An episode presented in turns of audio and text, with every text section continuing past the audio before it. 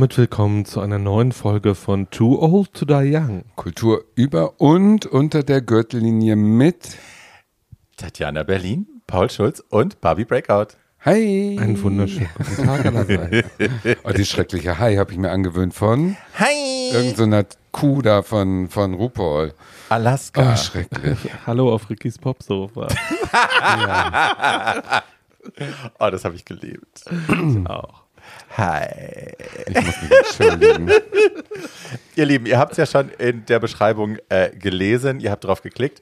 Ähm, das Thema diese Woche ist bei uns 90s Sitcoms. So. Und äh, wir sind darauf gekommen, weil einer unserer Follower uns äh, den Tipp gegeben hat oder sich das gewünscht hat. Und dann haben wir uns gegenseitig zugeschrieben in unserer WhatsApp-Gruppe und haben gedacht, eigentlich eine super geile Idee, warum haben wir das nicht vorher gemacht? Right? Right. Ja. Wobei Right. ich gleich die Antwort hatte, weil ähm, nicht so viele Sitcoms in meinem Leben geguckt habe, zum Beispiel. Deswegen bin ich nicht so auf die Idee gekommen. Ich habe mich neulich gefragt, warum, aber es, du hast ja einfach gearbeitet in der Zeit, ne? Während wir alle so in den Äh, 90ern ja. Zeit hatten. Ich war in der Schule und danach war ich zu Hause und du warst. Aber Ich war in, Naja. Nein, nein, ich war nicht arbeitslos. Ich war in den USA und habe das alles live on tape. Live? ah, super, ja, das ist natürlich live toll. im Studio dabei. Und ich habe es alles später in den 2000er Jahren dann nachgeguckt und äh, dadurch kann ich ein bisschen wenigstens bei den ganz populären Sachen mitreden. Right. Ähm, ja. Wer wärt ihr denn, wenn ihr, es gibt ja immer so diese, diese Kategorisierung, sobald eine neue Sitcom eine erfolgreiche rauskommt, muss ich jeder entscheiden, bin ich eine Blanche, bin ich eine Samantha, übrigens dieselbe Person, ne? aber dazu kommen wir noch. Ähm, bin ich eine Carrie, bin ich eine so. Wer wärt ihr denn, wenn ihr so aus dem Potpourri der, der Sitcom-Charaktere auswählen könntet? Also ich wäre eine Dorothy, ich wäre eine Miranda und Same. ich wäre aber vor allem, äh, glaube ich, Phoebe. ich glaube, ich Really? wäre Phoebe. Ja, ich liebe Phoebe. Phoebe. Guck mal, Phoebe kann all das, also Phoebe ist ja, also Phoebe ist ein, Phoebe weiß nicht, dass sie eigentlich hochintelligent ist, das stellt sich ja erst später raus. Äh, Phoebe kann nicht Gitarre spielen, Phoebe kann nicht singen, glaubt aber, dass sie das alles kann. ähm, und Phoebe hat, äh, das erfährt man ja in der Serie immer nur so nebenbei. Also Phoebe ist einer der sechs Charaktere in Friends. Ähm, und äh, Phoebe hat ein sehr, sehr, sehr kinky Sexualleben. Das erfährt True. man aber immer nur nebenbei. True, true, true, true. Als sie Mike an die Heizung fesselt und so. What more could we possibly do? Oh, Mike. Ja, ja, ja, ja. Und du? Ich glaube, ich wäre gerne Pe äh, Patsy von Absolutely Fabulous, bin Okay. es aber doch eher Edwina, also Eddie. Weil ich bin doch eher die, die ähm, wirklich immer zum falschen Zeitpunkt die Witze macht, über die keiner lacht und die aus dem Auto fällt und die Treppe runterfällt und immer die Sachen ein bisschen zu eng und zu, ähm, zu knapp kauft und in zu kleinen Schuhen durch die Gegend stöppelt und so weiter. Also da bin ich eher Eddie, ehrlich gesagt. Aber das gefällt mir auch gut, weil das sind beides auch meine absoluten Lieblingscharaktere in Sitcoms. Insofern passt es. The Racehorse and the Donkey. Und du bist the Donkey. Absolut. ja, ich wäre ähm, Ugly Naked Guy von Friends. Tatsächlich, also wer Friends noch nicht kennt, wir kommen gleich noch dazu. Ähm, es gibt diesen recurring Character, der eigentlich nie eine Rolle hat, der spricht nie ein Wort, der wird auch nie ganz gezeigt, der ist, äh, wohnt auf der anderen Straßenseite und sie können immer in sein Zimmer reingucken. Und in irgendeiner der Rückblenden ähm, kommt raus, dass er eigentlich mal der cute Naked Guy war, der dann irgendwie angefangen hat, Gewicht anzusetzen und dann seine Nachbarn damit äh, belästigt, dass er immer nackt durch die Wohnung läuft in seiner Fettheit. And that's very much me. So, und ihr müsst mir keine äh, Kummerbriefe schreiben, ich trage das, diese äh, Badge mit Stolz. Ja, wer Barbies Wohnung kennt, weiß auch, dass ihre Nachbarn schon ein Fernglas bräuchten, um sie hier beim nackt rumlaufen zu beobachten. Nee, das stimmt nicht in der Ja. Küche. Die denken sich, glaube ich, stimmt, in oft der in der Küche Küche, nicht. wenn ich da so morgens nackt stehe und meinen mein Speck brate. In meiner Nacktheit denken die sich wahrscheinlich auch, kann er nicht meine Unterhose anziehen oder einen Vorhang also die kaufen. Speckstreifen in der Pfanne. sure. Also bist du so wie die Holländer, ja? Ähm, ich weiß nicht, wie das heißt. Calvinismus oder Hugenotten oder was? Dass die keine Vorhänge haben, damit die Nachbarn sehen, man hat nichts zu verbergen. Das ist ja in Amsterdam so. Das ist ja zu meinem großen Glück in Amsterdam so, weil ich da schon ganz tolle Sachen durch die Fenster gesehen habe. Das glaube ich. Ähm, nee, ehrlich gesagt, ich finde halt, ich finde Vorhänge in der Küche so irrsinnig spießig. Ja, Also nur diese kleinen Schiebegardinen und so finde ich so irrsinnig ja spießig. ich auch. Ich habe keine Vorhänge und ich habe auch keine Rollos. Und alles, was die Nachbarn sehen, sollten sie dann halt sehen. Das ist halt so. Ja, Ich genau. finde auch am Ende des Tages, also wenn dich meine Nacktheit stört, dann guck nicht hin. So. If that's too much for you, was ich in meinem eigenen, in meiner eigenen Wohnung mache, dann sagt deinem Scheißkind halt auch, es soll woanders hingucken, anstatt irgendwie mich anzugucken in meiner Pracht. Ja, mein Argument, mein Argument dafür, that's what a human body looks like. Fuck Ja, so, kleiner Realitätscheck für die Kinder, die mit Instagram aufwachsen. So kann man auch aussehen. ja, Sehr schön. ja. Ähm, wir müssen wir kurz was zur Thematik sagen. Also Sitcom, der Begriff ist eine Abkürzung für Situational Comedy, für Situationskomik.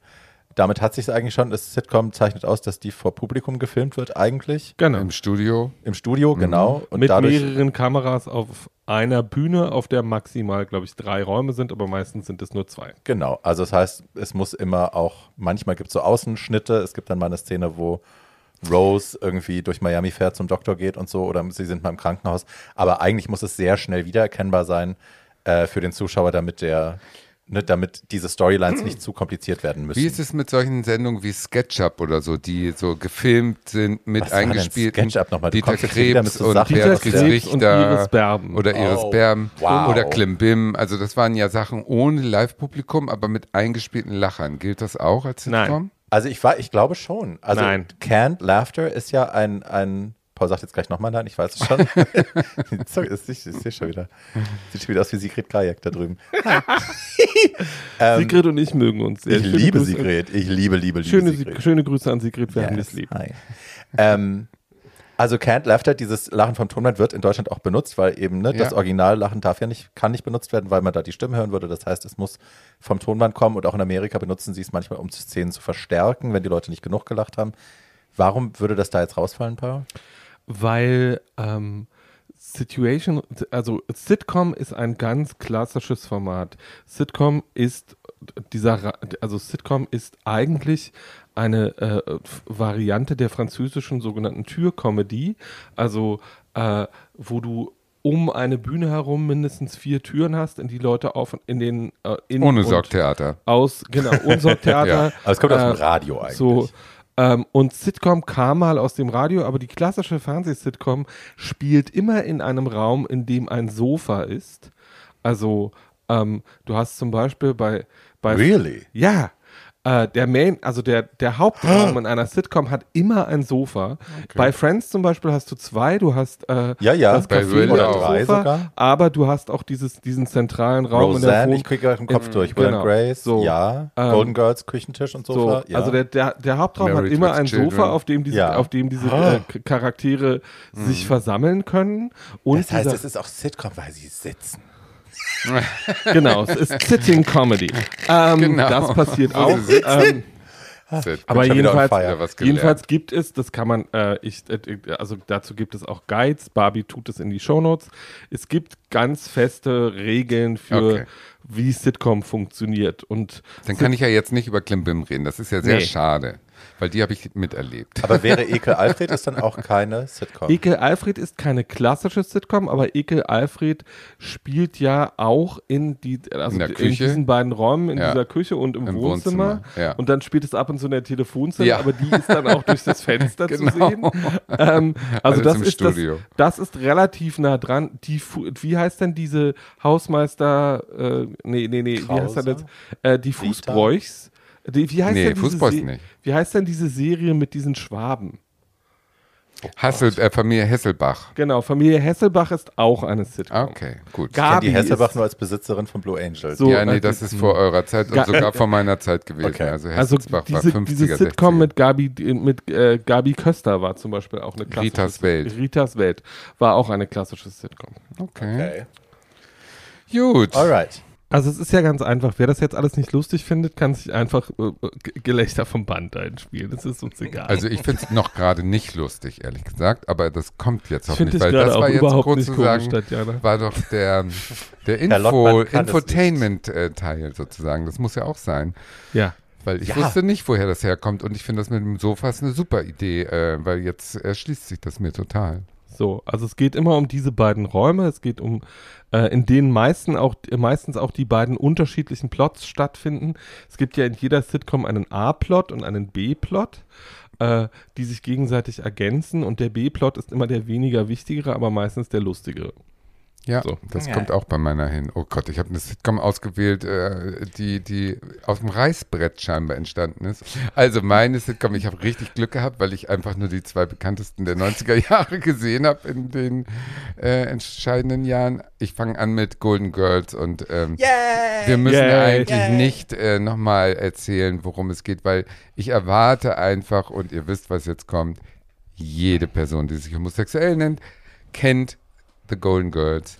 Die einfach stilbildende und für uns identitätsstiftende und für alle äh, zum Schreien komische Geschichte von vier älteren Damen, die zu einer Wohngemeinschaft, äh, zu, zunächst eine Notwohngemeinschaft sozusagen waren und dann zu vier besten Freundinnen wurden. Ähm, das Titellied, dessen Titel ich immer vergesse, Thank you for being a friend. sagt es schon, genau. Äh, es geht also um eine, eine lascive Südstaaten-Schönheit, die schon sehr verblüht ist oder wenigstens ähm, leicht verblü am Verblühen ist, aber selber denkt, sie ist 28 und eine super Sexbombe und sich auch so verhält und auch Erfolg hat. Die reißt die Männer immer noch gut auf. äh, Blanche Devereaux und äh, verwitwet und um ihre ähm, Witwenrente aufzustocken, ähm, äh, macht sie einen Zettel im Supermarkt, äh, Zimmer zu vermieten. Und da meldet sich erst eine sehr naive, ähm, ähm, auch ältere Witwe aus Minnesota, St. Olaf, die eine, ähm, die da einzieht und dann eine strenge ältere äh, ehemalige Lehrerin, Dorothy Sponek, die kaum, dass sie da wohnt, plötzlich vor der Tür steht, deren Mutter, Sophia Pretrillo, deren Altersheim zur schattigen Pinie gerade abgebrannt ist. Höchstwahrscheinlich hat sie es selber angezündet. Hat sie nicht. Da. Das wird später geklärt. Auf jeden Fall steht die auch vor der Tür. Und diese vier Frauen, die wachsen nun zusammen in einer Art, dass man nur wirklich den Hut ziehen kann vor den äh, Drehbuchschreibern und Schreiberinnen. Äh, ich glaube, in 180 Folgen gibt es kaum eine Folge, die nicht gut geworden ist. Ich würde Das mal Ganze sagen, spielt in Miami. ja, das spielt alles in Miami, genau. Paul, man sieht aber zusammen. Miami nicht, man sieht nur eine Palme von der von der äh, gefakten äh, Studioterrasse. Und das Originalhaus steht lustigerweise in L.A. Dass sie, was sie vorne abgefilmt haben, ist in L.A. Ja, gedreht haben sie auch in Studios in L.A. Ähm, die vier Darstellerinnen sind äh, alle für sich gestandene amerikanische Fernseh- und Theaterschauspielerinnen. B. Arthur als Dorothy und äh, Rue McCallaghan als Blanche. Äh, Betty White, die einzige, die von dem Cast noch lebt, heute mit über 90. Und Estelle Getty, die äh, eigentlich, ähm, genau, die spielt die Älteste, aber war gar nicht die Älteste, glaube ich, von den Damen. Ne? Nee, Wenn die älteste so- war B. Arthur. Die Älteste war Beata, genau. Und die sind alle relativ nah beieinander. Die sind alle Zeitlich, relativ bein nah beieinander, genau, genau, genau. Im, ähm, Im Film spielt, also in der Serie spielt Sophia denn eine 79-Jährige und zwar im Jahr 1985, 79. Da ging das nämlich los in Amerika. 85 bis 92 haben sie die 180 Folgen bei NBC produziert. In Deutschland liefen sie in den 90ern, von 90 bis 94. Und in Deutschland haben sie aber die Reihenfolge der Episoden ziemlich durcheinander geworfen. Tatsächlich. Und es gibt auch immer noch welche, die nie ausgestrahlt wurden. Die gibt es nur auf der DVD-Version. Da gibt es dann so Anspielungen aufs Dritte Reich und so. Das wurde im Fernsehen nie gezeigt. Wirklich? Die Mhm. Folge, wo Rose denkt, dass ihr Geschichtslehrer. Genau, Äh, genau. Solche Sachen sind nie im Ah. Fernsehen gelaufen. Also da lohnt sich die Anschaffung der DVD. Ansonsten kann man Oder die man kann sie natürlich bei Amazon finden. Und auch ähm, laufen auch dauernd, also momentan bei Super RTL jeden Mittwoch laufen acht Folgen hintereinander und so weiter und so fort. Also man kann die leicht nochmal wieder sich suchen. Wer richtig geizig ist, es gibt sie auch alle auf YouTube. Das Problem ist, äh, um die Markenrechte zu, also um die Markenrechte zu schützen, haben sie das auf YouTube alle mit einer leichten Tonverzögerung eingestellt, so Oh. von, von einer Drittelsekunde und das ist äh, relativ nervtötend. Ja, Aber Oder sie machen dann so Sachen, wo sie so ins Bild reinzoomen plötzlich und du siehst dann nur eine Ecke vom Kühlschrank Ja, für 10 doof, Sekunden. ja. Ist halt, wenn du es nur im Hintergrund laufen hast, was ja viele von uns sowieso machen, bei Golden Girls oder auch bei Roseanne. Ja, aber weil wir es nicht, weil wir es schon zehnmal gesehen haben. Ja, ja, ja, Wer es das erste Mal sieht, soll nicht so rangeführt Nein, nein, nein. werden. Also bei Apple Plus kann man sie tatsächlich kaufen auf Deutsch und auf Englisch. Bei Amazon ist es so ein bisschen tricky, äh, rauszufinden, was was ist. Ähm, Disney Plus hatte sich, also hatte behauptet tatsächlich, dass sie die, äh, die Rechte von Hulu, die Lizenzrechte von Hulu abkaufen, wo sie in Amerika lagen jetzt über 20 Jahre. äh, und sie jetzt über die ganze Welt verteilen. Und das stimmt nicht. That didn't happen. Didn't happen. Ach, Ja, die haben jetzt tatsächlich, also es gibt sie in ganz Europa, außer in Deutschland und auch in Amerika sind sie tatsächlich noch bei Hulu. Also gelogen. Schwierig. Ja, wir haben uns sehr darauf gefreut and it's not happening. ja, aber man kann sie, wie, wie gesagt, finden. Und auch die deutsche Synchronisation ist nicht so schlecht wie bei vielen anderen Serien. Nein, die ist gut. Ich mag die Stimmen ganz gerne. Und die quietscht so schön. Und die Witze sind äh, auch im Deutschen gut und manches versteht man, manches nicht. Man darf auch nicht zu genau sein, was Anschlüsse angeht und so weiter. Also manche Personen äh, äh, tauchen doppelt auf mit anderem Namen und irgendwelche Logiken mit dem Alter und so weiter bei Blanche. Das ist aber vielleicht auch Absicht, das ist nicht nachzuvollziehen. Also die, die, diese, die, das Geheimnis, es gibt ja noch zwei Geheimnisse, aber Paul wird noch drei weitere wissen. Aber die zwei, die ich kenne, sind einmal, dass She's die getting it today. in diesen, äh, in dieser Sitcom, in dieser rein äh, eigentlich ja oberflächlichen Unterhaltung haben die 1985 halt Themen reingepackt, die in diesem Genre Sitcom bisher nichts zu suchen gehabt haben. Also ganz angefangen mit Alter natürlich und allen Fragen darum. Es ging aber auch um Sex, um AIDS, um Diskriminierung, um äh, Fettshaming, Alzheimer, Rassismus. Homosexualität, Rassismus. Das haben die alles geschafft in diesen, wie Paul eben toll erklärt hat, A- und B-Plots pro 25 Minuten und haben immer zum Schluss irgendwie, also selten gab es äh, Folgen, die nicht abgeschlossen waren, die dann über zwei Folgen gingen, aber meistens war es eine abgeschlossene Geschichte und es wurde zum Schluss so gelöst, dass die irgendwie ein Happy End äh, in Anführungsstrichen hatten. Das ist ganz angenehm, man kann also überall einsteigen. Und äh, das zweite ähm, ist die, diese ähm, sehr liebevolle und äh, heutzutage auch nicht mehr möglich, höchstwahrscheinlich, eine, einen Charakter zu erfinden und den so in so vielen Facetten und so 3D auszumalen mit Verwandtschaften und Freundschaften und Lebenden und Toten äh, ähm, Bezugspersonen, dass diese Person also äh, wirklich real ist. Die haben sich so reingeschmissen, diese vier Schauspielerinnen, und konnten diese Rolle so verinnerlichen, dass sie, glaube ich, auch im Schlaf geweckt hätten werden können und hätten als Charakter Dorothy oder Charakter Rose funktioniert und hätten sofort eine gute Antwort gehabt, weil die eben so viel Futter gekriegt haben von den Drehbuchschreibern. Das ist natürlich bei der ähm, Rose ganz deutlich, die immer nur von ähm, St. Olaf erzählt und die absurdesten Geschichten aus dem Hut zaubert. Aber auch äh, Sophia hat eine bewegte Vergangenheit, die immer mit dem Satz anfängt, äh, stellt euch vor, Sizilien 1932 und dann kommt irgendeine komische Story. Und auch die anderen beiden, also es ist äh, toll, die Nebendarsteller tauchen auch auf, Ex-Männer und äh, äh, Töchter, Kinder, Söhne, ja. schwul, alles mögliche, dick, dünn, Schwestern, Verfeindschaftungen und, und, und, und, und.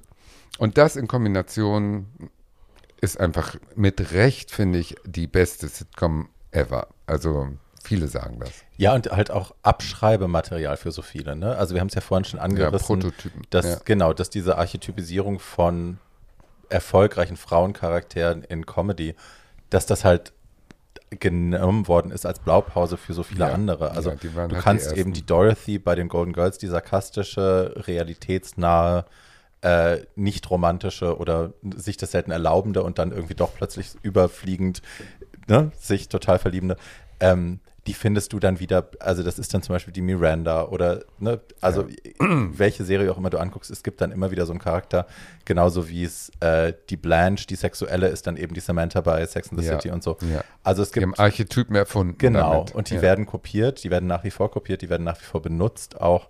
Und ähm, weil sie halt funktioniert haben, Ja. weil sie toll waren. Und wie, äh, wie böse und trotzdem liebevoll die miteinander sind. Also Ja. diese Sprüche sind ja, das sind ja One-Liner, die kannst du so aus dem Ärmel schütteln. Und ich glaube, RuPaul hat mal gesagt, er hat so zehn Sätze, die er immer auswendig im Hinterkopf hat. Wenn er irgendwie mal keine Lust hat nachzudenken oder so, dann kann er immer so einen Satz vorrufen, den, der dann passt. Es gibt so I'll be Sätze, the judge of that. ja, das, genau. I'll be the judge of that. Zum Beispiel. Und da kann man auch zehn Zitate aus den Golden Girls auswendig lernen. Die Absolut. passen immer. Die könnt ihr immer raushauen. Absolut.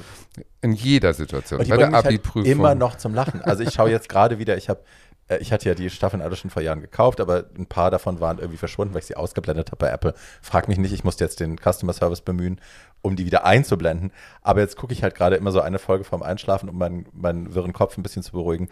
Und ich muss halt immer noch lachen. Ja, ich auch. Und ich kann die alle mitsprechen, aber ich Ja. muss immer noch lachen. Also Dorothy, ne, eine Augenbraue hoch und so ein Blick und ich piss mich ein. Oder Ja.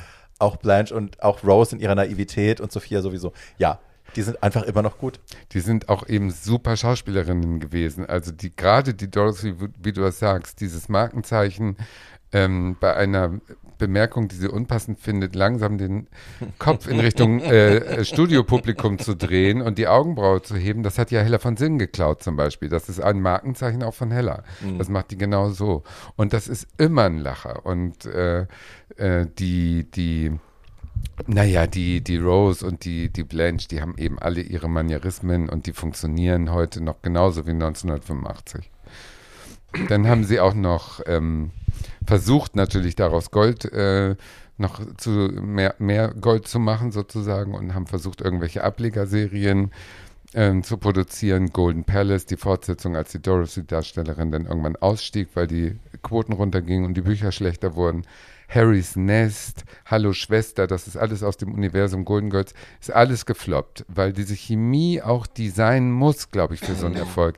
Das ist eine Theorie von mir, das weiß ich nicht, aber ich glaube, wenn eine Schauspielerin auch nur eine andere gewesen wäre, hätte das so nicht geklappt. Es gibt manche Filme und Castings, die sind vom lieben Gott ähm, ähm, äh, oder von wem auch immer einmal nochmal so äh, besonders äh, beglückt, Gesegnet. wo- gesegnet worden. Das hört sich jetzt schon fast zu religiös an. Aber da hat irgendwas geklappt, dass dieser Mechanismus funktioniert. Und ähm, wenn das nicht ist, dann fehlt eine unbewusste Nuance, die nicht so toll dann das Ergebnis. Und es ist ja, war ja so kurz auch davor. Also Rose war ja gecastet für die Rolle der Blanche und Ja. Blanche war gecastet für die Rolle Zum der Rose. Beispiel. Und sie hat sich erst beim, beim Castingprozess, beim Vorlesen, hat man dann irgendwann auch auf Bestreben der Schauspielerin, hat man dann irgendwie gedacht, okay, dann tauschen wir die vielleicht. Ja. Und Gott sei Was Dank. für ein Glück. Gott ja. sei Dank. Und das kommt bei Friends und so nachher später auch nochmal. Ähm, ich glaube, es ist eben der große Erfolg von wirklich gutem. Casting. Und, und eben, äh, die, also auch diese vier Frauen. Ja. Also deswegen, ich bin ja Denver geschädigt und Dallas geschädigt. Und da war ja dann die, äh, die Tochter von Alexis war nach, nach, nach Season 2 war es eine andere Schauspielerin. Fallon. Und dann kam irgendwie, genau, Fallon und dann kam irgendwie noch ein anderer Steven und so. Und das macht so viel kaputt, wenn plötzlich ein anderer Schauspieler, ja, der war auf der Ölplattform und ist explodiert und jetzt machen wir die Bandagen ab und oh, guck mal, er sieht ganz anders aus, aber ist immer noch mein Sohn, ich erkenne es an den Augen. Nein, ne, hat nicht mehr funktioniert. Und das haben sie eigentlich nicht gemacht bei diesen und die vier waren einfach von äh, also, äh, Glück für uns, dass wir es heute noch auf DVD und überall sehen können. Ja. Und man muss halt nochmal, also das ist wichtig, dass man es nochmal wirklich herausstellt. Du hast es natürlich schon gemacht, aber man muss es nochmal sagen. Allein die Art, wie sie progressiv zu einer Zeit, wo das wirklich noch kein Ja. Thema war im amerikanischen Fernsehen, Themen angeschnitten haben, die da einfach sonst nicht stattgefunden haben. Ja. Also von Sex im Alter über HIV, ähm, Abtreibung, Abtreibung, äh, Artificial Insemination, Racism, all diese Sachen. Asylverfahren. Ja, Alles. Sie haben genau. alles, alles, Mit alles Mario durch. Lopez, die Ja. Folge. Und es gibt, ne, das sind auch alles, die waren sich auch nicht zu schade, auch ihre, ihre beliebten Charaktere mal Positionen einnehmen zu lassen, die falsch waren. Ja, Also Dorothy in der für mich am schwierigsten zu schauenden Folge ist die Rassismusfolge, wo Dorothys Sohn Michael eine schwarze Frau ehelichen will und Dorothy, gerade die aufgeklärte, kluge Dorothy, mit der wir uns alle identifizieren oder mit der ich mich identifiziere, damit echt ein Problem hat. Und es ist schwierig für mich zu gucken, aber gleichzeitig finde ich es auch mutig, einem positiv besetzten Charakter so einen dummen Gedankengang zu geben, dass man als Zuschauer daran auch wachsen kann, dass man sich an Dorothys Ignoranz abarbeiten kann und dann aber auch irgendwann am Ende der Folge dann sieht, ach um Gottes Willen, sie hat es kapiert, wie schön. Ne, man, Ja. Also das fand ich auch mutig. Naja, das ist, ähm, ähm, das Prinzip äh, kennt man schon aus diesem Film mit Catherine Hepburn und Spencer Tracy, äh, Guess Who's Coming to Dinner, wo die Tochter einen, äh, Sidney Portier, einen schwarzen Freund mitbringt. Und sie haben mit Absicht ähm, Catherine Hepburn und Spencer Tracy gecastet als die Eltern, die damit nicht einverstanden sind, weil die die unangefochtenen liberalen Superstars Amerikas waren, Mhm. von denen bekannt war, dass die dafür natürlich total eintreten äh, ähm, äh, gegen Rassentrennung.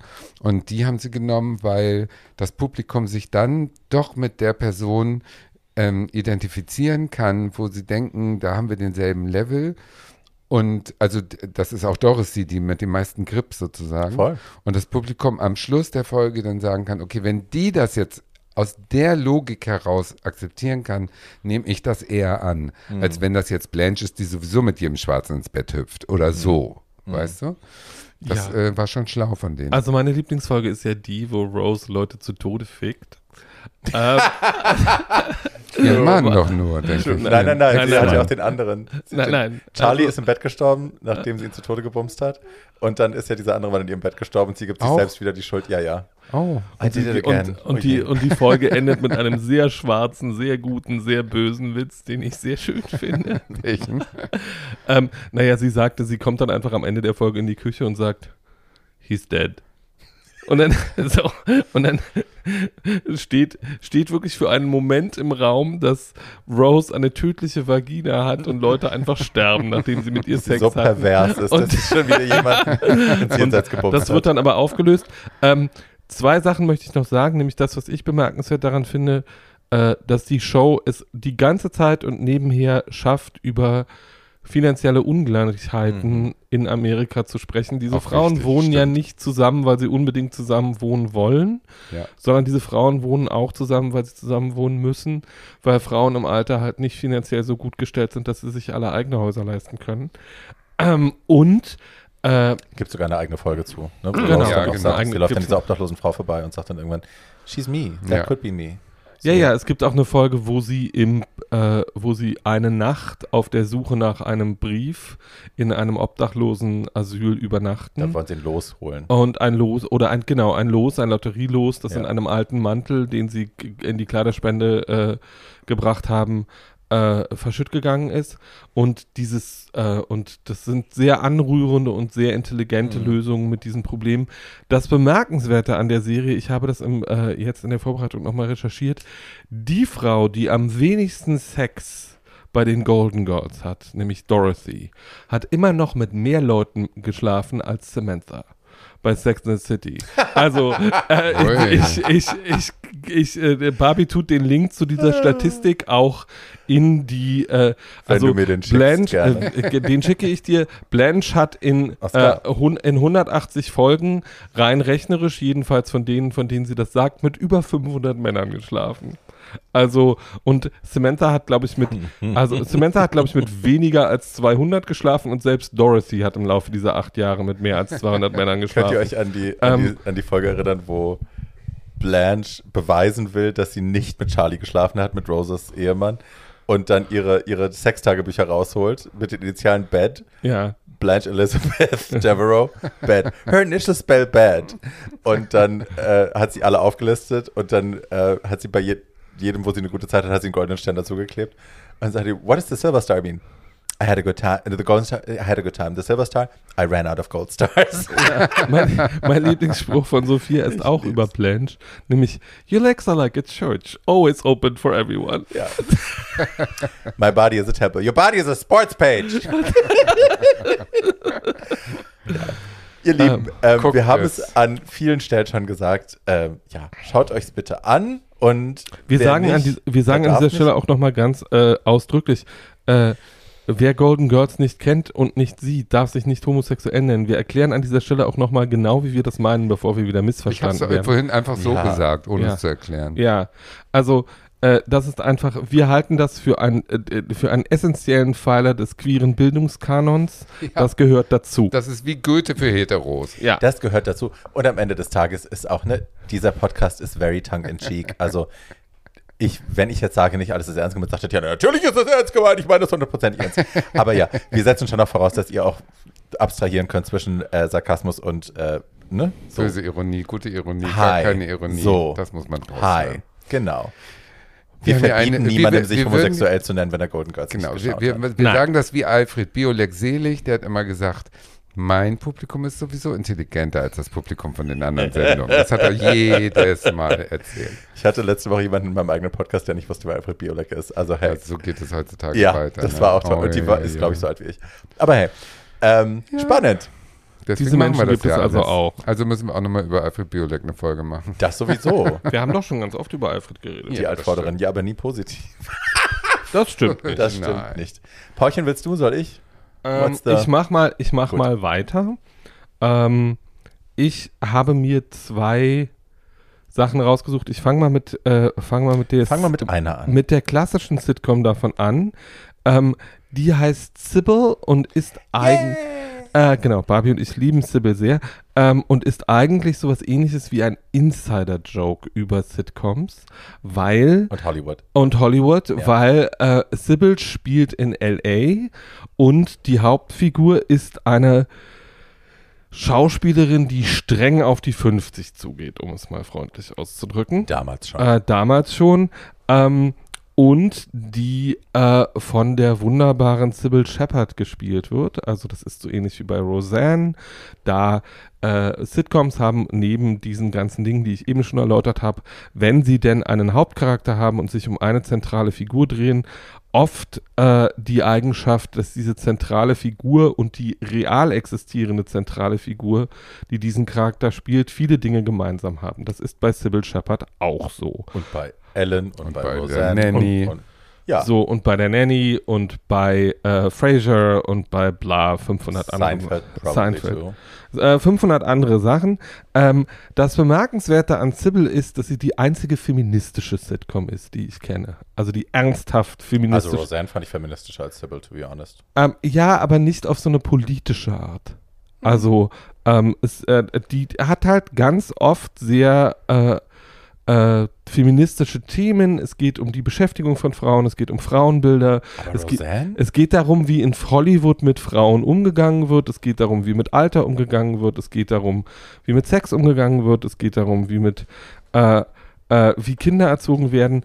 Das Ganze hängt sich folgendermaßen auf. Also ähm, Sybil ist eine zweimal geschiedene äh, keine berühmte Schauspielerin in der Serie. Sybil Shepherd ist sehr berühmt und war in ein paar sehr guten Filmen drin.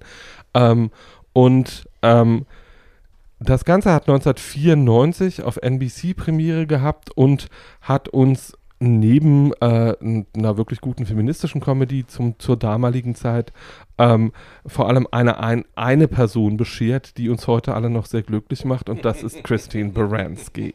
Äh, Christine Baranski, her, Christine. Baranski werden die meisten von euch, die jetzt so jünger als 30 sind, vor allem aus The Good Wife und The Good Fight kennen Und The Big Bang Theory. und, The- und The Big Bang Theory.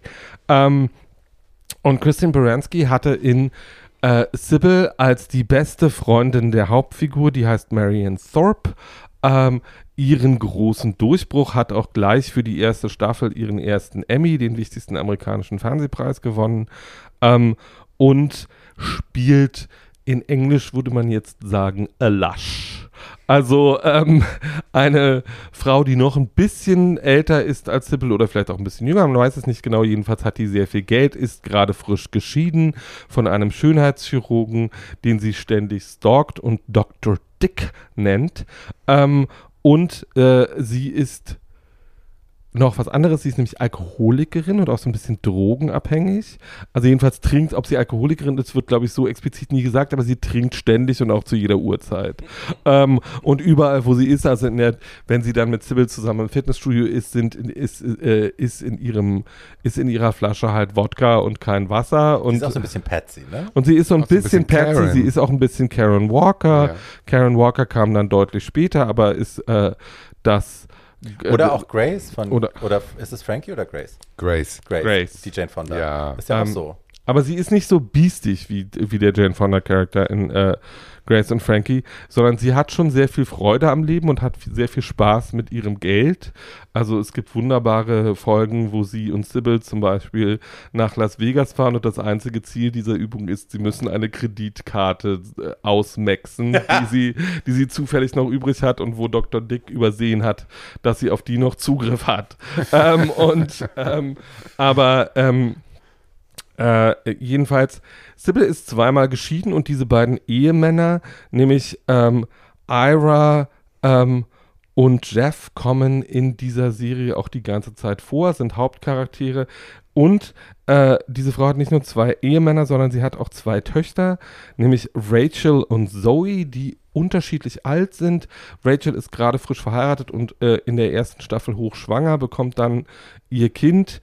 Und Zoe ist so der klassische 90er Jahre Teenager, würde ich jetzt mal sagen. Also Latzhosen, so ein bisschen angepankt, ein, ein Hang. Darlene. Zu, ein, Darlene, ein Hang zu, ein Hang zu eher schlauen Jungs.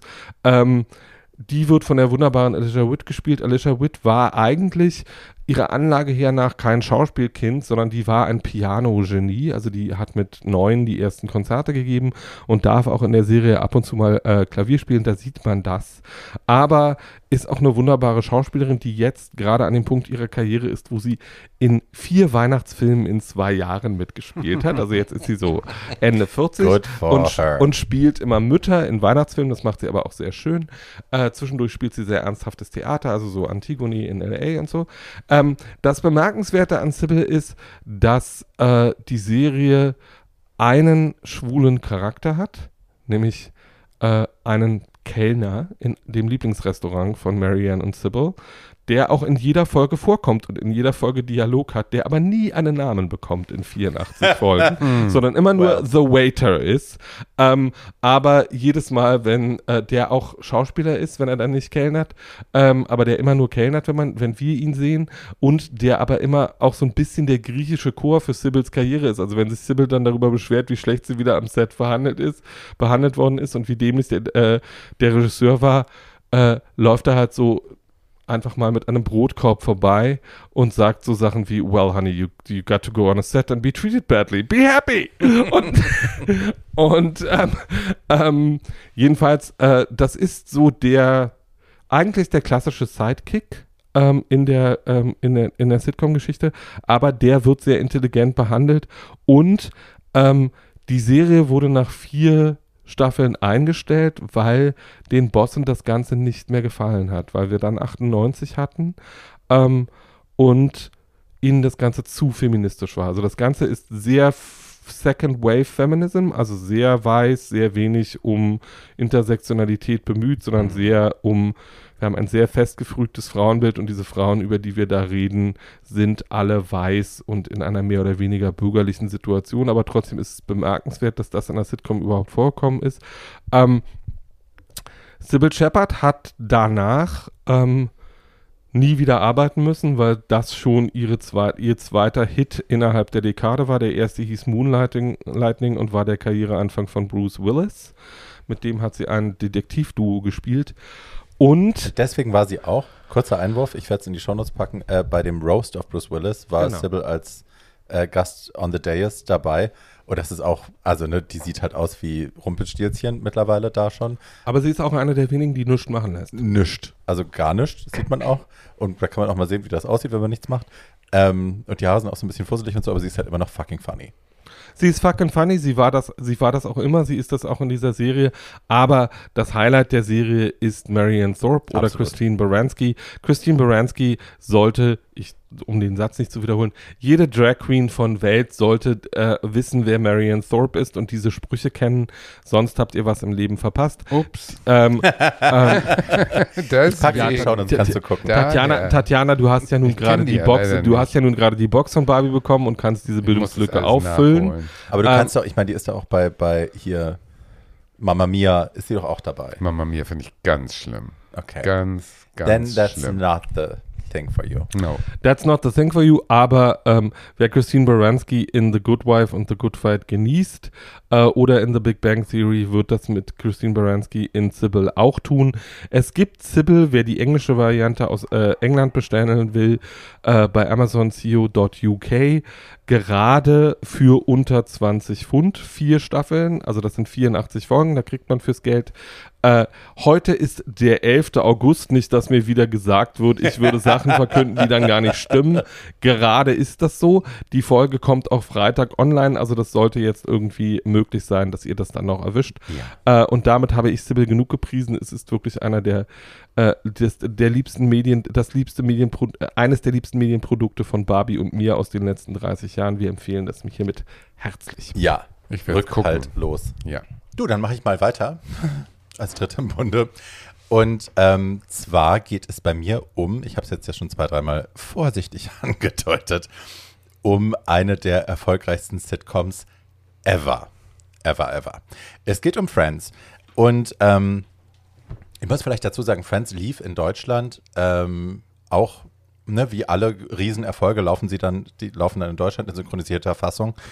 Und ähm, ich hatte echt das Problem, ich habe die auf Deutsch ein paar Mal geguckt und die Synchronisation ist so schlecht und so unlustig und so. Ich weiß gar nicht, wer da die Stimmen ausgewählt hat, wer die gespielt hat. Das ist einfach grauenhaft.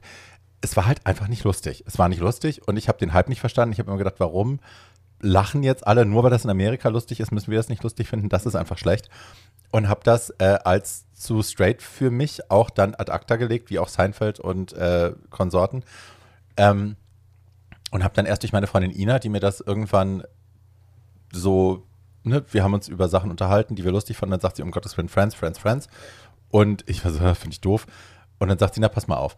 Und wir haben dann, da haben wir, glaube ich, schon in Hamburg gewohnt, egal, hat sie mir eine Folge Friends auf Englisch gezeigt und hatte mir kurz vorher die Charaktere so ein bisschen erklärt. Und ich habe wirklich, ich habe eine Folge geschaut und ich war sofort hooked und in love mit all diesen Menschen. Ja, man kann aus heutiger Sicht, wenn man sich das anguckt, sieht man, okay, problematisch, es sind alle cishet und weiß. Äh, es gibt keinen einzigen positiv besetzten schwulen Charakter oder queeren Charakter, außer äh, Chandlers Vater, der aber auch irgendwie problematisch dann wieder ist, da kommen wir aber gleich noch zu. Ähm, ja, schwarze Menschen wurden später dann mal reingeschrieben, damit äh, das ein bisschen aufgelockert wird, aber die waren immer nur so Girlfriends. Ähm, so, ich fange mal an mit dem mit der Prämisse, das, was Friends eigentlich ist.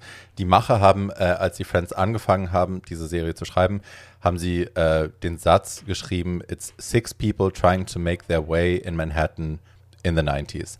So. Und es ging den, die Macher sind David Crane und Martha Kaufman. Ähm, es ging ihnen so ein bisschen darum, die Zeit einzufassen zwischen, man hat quasi die Schule abgeschlossen, vielleicht hat man studiert, man zieht in eine neue Stadt und man hat es noch nicht. Man weiß noch nicht, wer man ist, man weiß noch nicht, wo man hin will, man weiß noch nicht so genau, wie die Reise verlaufen soll. Und auch ähm, die Freunde sind noch nicht so fest besetzt. Also man findet sich noch. Und am Ende des Tages geht's, finde ich, und das schließt sich, glaube ich, für viele dieser Serien an, die wir heute auch besprechen. Es geht um Wahlfamilie. Also es geht bei den Golden Girls geht es um Wahlfamilie. Es geht auch bei Sybil geht es ein bisschen um die Wahlfamilie. Also es geht nicht nur um die Leute, die wir sowieso schon kennen oder die zu unserer Familie gehören, sondern es geht auch darum, mit wem umgeben wir uns für eine gewisse Zeit unseres Lebens, mit wem ähm, klicken wir. Und darum geht es bei Friends eben auch. Das sind, äh, wir reden von sechs Darstellern, es sind äh, drei Frauen und drei Jungs. Ähm, alle weiß. ähm, wir haben Rachel, Rachel ist eine ähm, sehr verwöhnte, very selfish, oberflächlich, modeinteressierte Uschi, gespielt von Jennifer Aniston. Wir haben äh, Monika. Monika war mal sehr dick, was später auch zu aus heutiger Sicht betrachtet sehr problematischen äh, Flashbacks führt. War mal sehr dick, ist heute dünn, hat definitiv ein OCD-Problem und einen Putzfimmel ähm, und ist eine Köchin. Dann haben wir Phoebe als die Paul sich sieht, gespielt von Lisa Kudrow. Ähm, die war ehemals, also ja, war mal obdachlos, weil die Mutter sich umgebracht hat und sie irgendwann irgendwie überleben musste. Mittlerweile ist sie Massagetherapeutin, äh, hat 1000 Quirks und redet mit toten Geistern und mit Katzen, die äh, der Spirit von einer toten Frau, von einer toten Massageklient fährt in sie und so. Also wir sind auf der Baustelle. Dann haben wir Joey, der ist so ein relativ talentloser, dummer Schauspieler und so der Blue Blueprint von dem, was wir heute als Fuckboy bezeichnen würden. Ähm, wir haben Chandler, der den liebe ich eigentlich am meisten, to be honest. Ist ein sehr sarkastischer Typ, der mit Frauen nicht umgehen kann, der Angst vor Frauen hat und auch im Leben sonst so scheitert. Aufgrund von dem, was seine Eltern ihm angetan haben. Und äh, wir haben Ross, Ross äh, gespielt von David Schwimmer, ähm, ein sehr gutherziger Paläontologe, studiert, bisschen rechthaberisch, ein bisschen dämlich, aber ähm, ja, sehr sympathisch trotzdem. Und die sechs sind halt, es spielt in Manhattan, die sind irgendwie, leben in zwei Wohnungen, ähm, nur von einem kleinen Flur getrennt. Phoebe und Ross leben so ein bisschen weiter weg, aber eigentlich spielt alles in diesen zwei Apartments. Ähm, und die versuchen halt ihr Leben zu navigieren und sich zu finden. Und ähm, es gibt immer mal Beziehungen zwischen, also in der Gruppe oder, oder ne, Romanzen innerhalb der Gruppe am Ende. Ross und Rachel sind das eine Pärchen, das sich findet nach zehn Staffeln rumgeeiere. Am Ende sind sie dann zusammen und haben ein Kind.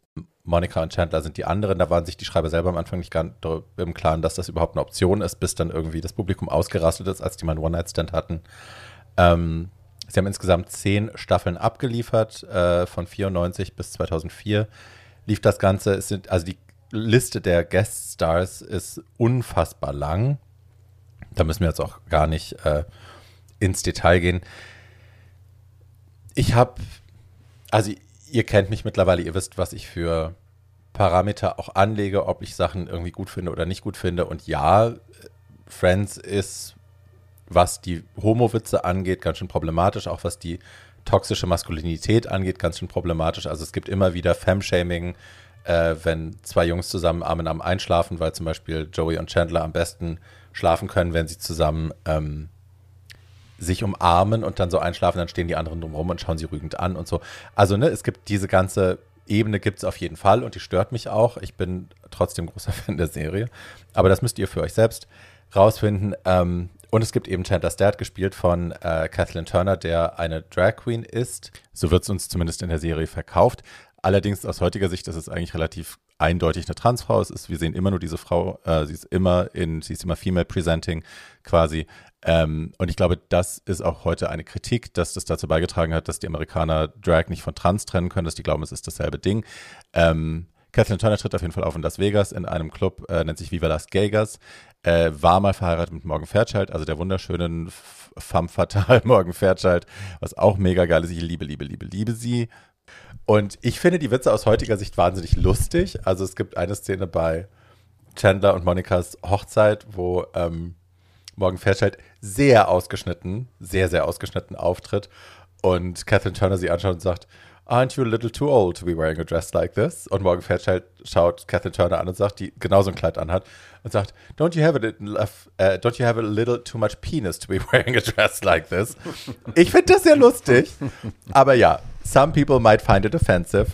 Ähm, für mich ist es, wie gesagt, für mich geht es um Wahlfamilie und das sehe ich da auch. Und ähm, sie haben das auch, die Schreiber sagen das in ganz vielen Interviews, ähm, sie haben es organisch enden lassen, als diese Zeit der Findung und ne, Karrierefindung und Familienbildung und so dann auch organisch abgeschlossen war. Also als sich zwei Paare gefunden hatten, die geheiratet hatten, die dann auch Kinder erwartet haben, haben sie es dann auch enden lassen, weil sie wussten, das ist dann wahrscheinlich auch im realen Leben das, wo sich die Wege dann trennen. Die zielen dann irgendwie äh, in irgendeinen Vorort von New York und die anderen ziehen das vielleicht nach Paar. Paris.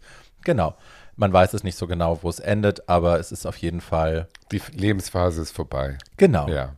und es ja wird von den Schreibern, es gab eine ganz tolle Reunion-Episode, also sie haben es nicht gemacht wie Will and Grace, dass sie es nochmal aufgegriffen haben und dann äh, das noch ein paar Staffeln versucht haben. Da haben sich auch die Schauspieler gegen gewehrt, sondern sie haben äh, ein sehr großes Reunion-Special gedreht, das jetzt am, äh, am 27.05. Ja, auf HBO ja. veröffentlicht worden ist. Und bei Disney Plus in Deutschland. Und bei Disney Plus in Deutschland. Ähm, wo sie die halt alle nochmal zusammengekriegt haben. Das ist so ein bisschen grotesk, weil die teilweise halt auch echt ganz schön hart aussehen, weil sehr grotesk viel Filler. Halt? Ja, ja, sehr viel Filler. Und bei Leuten, die nicht zugeben, dass sie Filler im Gesicht haben, also gerade David Schwimmer, so, hi. Ähm, aber da haben die Schreiber zum Beispiel halt auch nochmal gesagt, es ist die erste echte Ensemble-Sitcom. Also sie haben wirklich darauf geachtet, wir haben sechs gleichwertige Charaktere und wir werden uns auch nicht durch Publikums ähm, Präferenzen ja. davon abbringen lassen, dass die alle gleichberechtigt sind. Alle Geschichten in dieser Serie werden immer gleichberechtigt erzählt, alle Charaktere sind gleich wichtig. Ähm, und was ich spannend finde, ist, dass die Schauspieler das halt auch so gehandelt haben. Also das Ensemble hat zu sechst immer beschlossen, ich glaube ab der zweiten oder dritten Staffel war das klar, die Gehaltsverhandlungen für die nächste Staffel werden geführt als ein Unikum. Wir sind eine Einheit und wir verhandeln mit denen als Einheit. Was dann eben auch hieß, dass sie oft sich geeinigt haben auf den kleinsten gemeinsamen Nenner. Also sie haben alle immer dasselbe Geld bekommen pro Folge ab der zweiten oder dritten Staffel was dann eben auch hieß, dass sie sich auf die niedrigste Gage geeinigt haben. Ja, oder auf die, super. oder auf die, also ab der fünften zumindest waren sie das bestbezahlte Ensemble in der amerikanischen tv Waren sie, weil sie dann eine Million pro Folge bekommen haben, pro Kopf. Aber das haben sie halt nur dadurch erreicht, dass sie gesagt haben, wir machen das konform. Ansonsten hätte wahrscheinlich David Schwimmer und äh, Jennifer Aniston hätten dann wahrscheinlich die Million schon ab der dritten Staffel bekommen und Joey und Ja, Phoebe ja. hätten wahrscheinlich eben 450 bis zum Ende bekommen. Aber dadurch, dass sie das so unisono durchgezogen haben und auch gesagt haben, uns gibt es nur en bloc, keiner darf aussteigen, ihr könnt keinen von uns kündigen, wir bleiben dabei. Oder wir ziehen alle, äh, Genau. wir gehen alle und das wollte Genau. natürlich keiner. Dadurch haben sie halt die Dadurch kommen sie Sender die gezwungen, Millionen. Ja, das super. gemeinsam hochzusetzen, sukzessive hochzusetzen, was ich ganz toll, Toll, finde. ja, finde ich auch. Die waren alle miteinander schwer befreundet. Äh, Sie sind es immer noch. Ähm, natürlich rufen sie sich nicht alle gegenseitig jeden Tag an, aber ähm, Stell dir mal vor, dich würden jeden Tag fünf Leute anrufen, was ein Albtraum. Schatz, weißt du, wie gut ich nicht ans Telefon gehen kann? Very good at that. Sollten Sie eine olympische Disziplin Also anders machen? als bei Sex in the City, wo die vier Weiber Voll. verfeindet sind Voll, bis, voll, bis aufs voll. Blut. Ganz anders. Also die haben wirklich Ja. an einem Strang gezogen. Toll. Ähm, Tom Selleck ist einer der Gueststars, der äh, irgendwann gesagt hat, für ihn war das total nervig, weil beim Dreh eben, die waren so eine Einheit, die haben jede Mahlzeit zusammen eingenommen, die waren immer zusammen. Ähm, und er war halt irgendwie das vor, ne? ja. Und ich meine, der ist halt auch ein Weltstar und spielt da eine tolle Rolle und auch lange, ne? Der war ja Monikas Boyfriend Richard, der war lange dabei, Richard Burke. Ähm, aber der war halt einfach raus. So, Dr. Richard Burke, I'm sorry, Ophthalmologist. Toll. Ja. Trotzdem gut von Und ich finde, also für mich ist Friends eine, ein tolles Beispiel dafür, ich habe das vorhin schon gesagt und angerissen, was perfektes Casting eben machen kann. Ja. Also sie hatten, bei Golden Girls war das genauso. Sie hatten, als sie Golden Girls geschrieben haben, hatten sie B. Arthur, also die Dorothy war schon im Drehbuch. Im ersten Skriptentwurf stand da a B. Arthur Type. Also sie hatten B. Arthur schon im Kopf für die Rolle der Dorothy. Und so war es bei Friends auch. Also David Schwimmer war, der hat den Ross gespielt, den hatten sie quasi schon im Kopf, der war schon sicher. Und alles andere war so ein bisschen in der Schwebe. Und es war auch wie bei Golden Girls, dass die Rachel eigentlich für Monika vorgelesen hat und umgedreht und die Mädels dann aber beide gesagt haben, so nee, das wollen wir nicht, wir wollen es andersrum. Und dann haben sie auch gemerkt, ach nee, ist jetzt äh, machen wir anders. Und bei Joey war es zum Beispiel auch so, Matt LeBlanc spielt ja äh, Joey, der war, das sieht man auch in den ersten Folgen noch, der war wesentlich weniger dumm geschrieben, aber auch flacher, der war wesentlich weniger herzig. Also der war halt so ein, so ein einfach so ein dummer Fuckboy, der halt so ein Italo-Amerikaner, der gut aussieht. Und ähm, Matt LeBlanc hat selber dann innerhalb der ersten Staffel, das sagen sie auch in der Reunion ganz toll, hat der halt, also der hat Joey dümmer gemacht, aber eben auch warmherziger und lieber und netter und more likable. Und also mit ihm haben sie halt so ganz viele Sachen entdeckt, äh, während sie gedreht haben.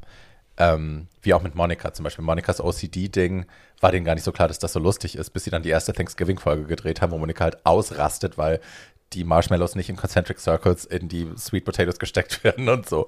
Ja, aber ich, I'm geeking out. Ähm, so, ich will jetzt gar nicht zu sehr en Detail gehen. Ich finde, man muss sich das einfach mal anschauen. Friends ist nach wie vor eine der erfolgreichsten Sitcoms aller Zeiten.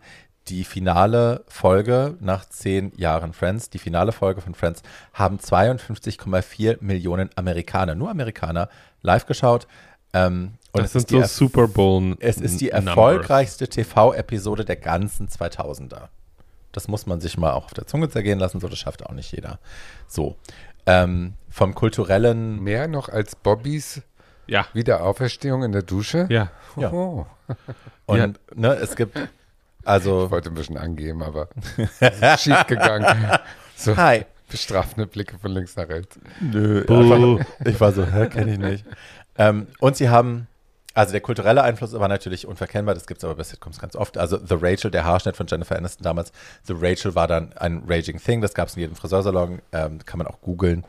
Ähm, und auch das, also ne, diese Hangout-Sitcom haben sie es genannt, also eine, da ist wieder die Couch, glaube ich, auch eine große entscheidende Rolle. Ähm, Friends war eine Hangout-Sitcom mit Friends, die einfach rumhängen. Und das wurde halt auch wahnsinnig oft kopiert. Also wir kennen es von Cheers, von How I Met Your Mother, Big Bang Theory, ähm, New Girl und Happy Endings auch. Ähm, diese, diese Geschichte von Freunden, die einfach zusammenkommen, rumhängen und dann ergeben sich daraus irgendwelche Geschichten. Es gab ein Spin-off, das will ich noch kurz erwähnen, Joey, ähm, cancelled after two seasons, aber auch wirklich zurecht, das war wirklich blöd. Äh, Joey, ne? Ja, sie hatten ein, Wunder, von New York ein nach LA. wunderbares Ensemble, mit dem sie nichts anfangen mussten. Ja, aber ich glaube, die Schreiber Nichts. hatten noch keinen Bock mehr drauf. Die sind ja auch irgendwie ausgestiegen Ja, oder so. da, also da war Andrea mit dabei und irgendwie so, da waren ja wirklich gute Leute mit dabei, aber das, die, die Bücher waren halt scheiße. Ja. Und wie gesagt, also, ne, es gab durchaus problematische Aspekte. Es gab toxische Maskulinität. Die Folge mit der Male Nanny war schlimm. Fat Monica war immer schlimm. Homophobia war ein Problem. Es gab keine Diversity. Ja, man muss vielleicht zum Thema Homophobie ja noch so viel dazu sagen. Es gab schon äh, sehr wichtige äh, lesbische Nebencharaktere, gerade also ähm, ähm, der von David Schwimmer gespielte Charakter hatte sich gerade von seiner Frau scheiden lassen, weil die herausgefunden hatte, dass sie lesbisch war äh, und die war schwanger und zog ihr, äh, zog ihr Kind ähm, dann auch mit einer Frau groß. Und diese Frauen hat man auch immer wieder in dieser Folge gesehen. Also äh, mit Lesben sind sie relativ okay umgegangen. Das, was sie mit männlicher Ja, Homosexualität immer, gemacht ne? das, was sie mit männlicher Homosexualität gemacht haben, finde ich nach wie vor. Äh, also ich gucke mir das halt, wie ich schon so oft gesagt habe, wenn, wenn es wird nicht so schnell alt wie Witze. Ähm, und das, was daran menschlich und menschliche Comedy war, das kann man nach wie vor sehr gut gucken. Die zeitgebundene Comedy ist sehr alt teilweise. Also nicht böse, das nichts davon ist bösartig, sondern es ist halt alles sehr in seiner Zeit und das sind halt die 90er Jahre, da kann man vielleicht als jemand, der jetzt 20 ist und im neuen Jahrtausend geboren ist, auch noch mal gucken, ähm, w- wie wir so, äh, also und wir fanden das damals schon super und dachten, yay, Representation und so. Ähm, aber das war halt überhaupt nicht das, was, es, was man heute damit machen würde.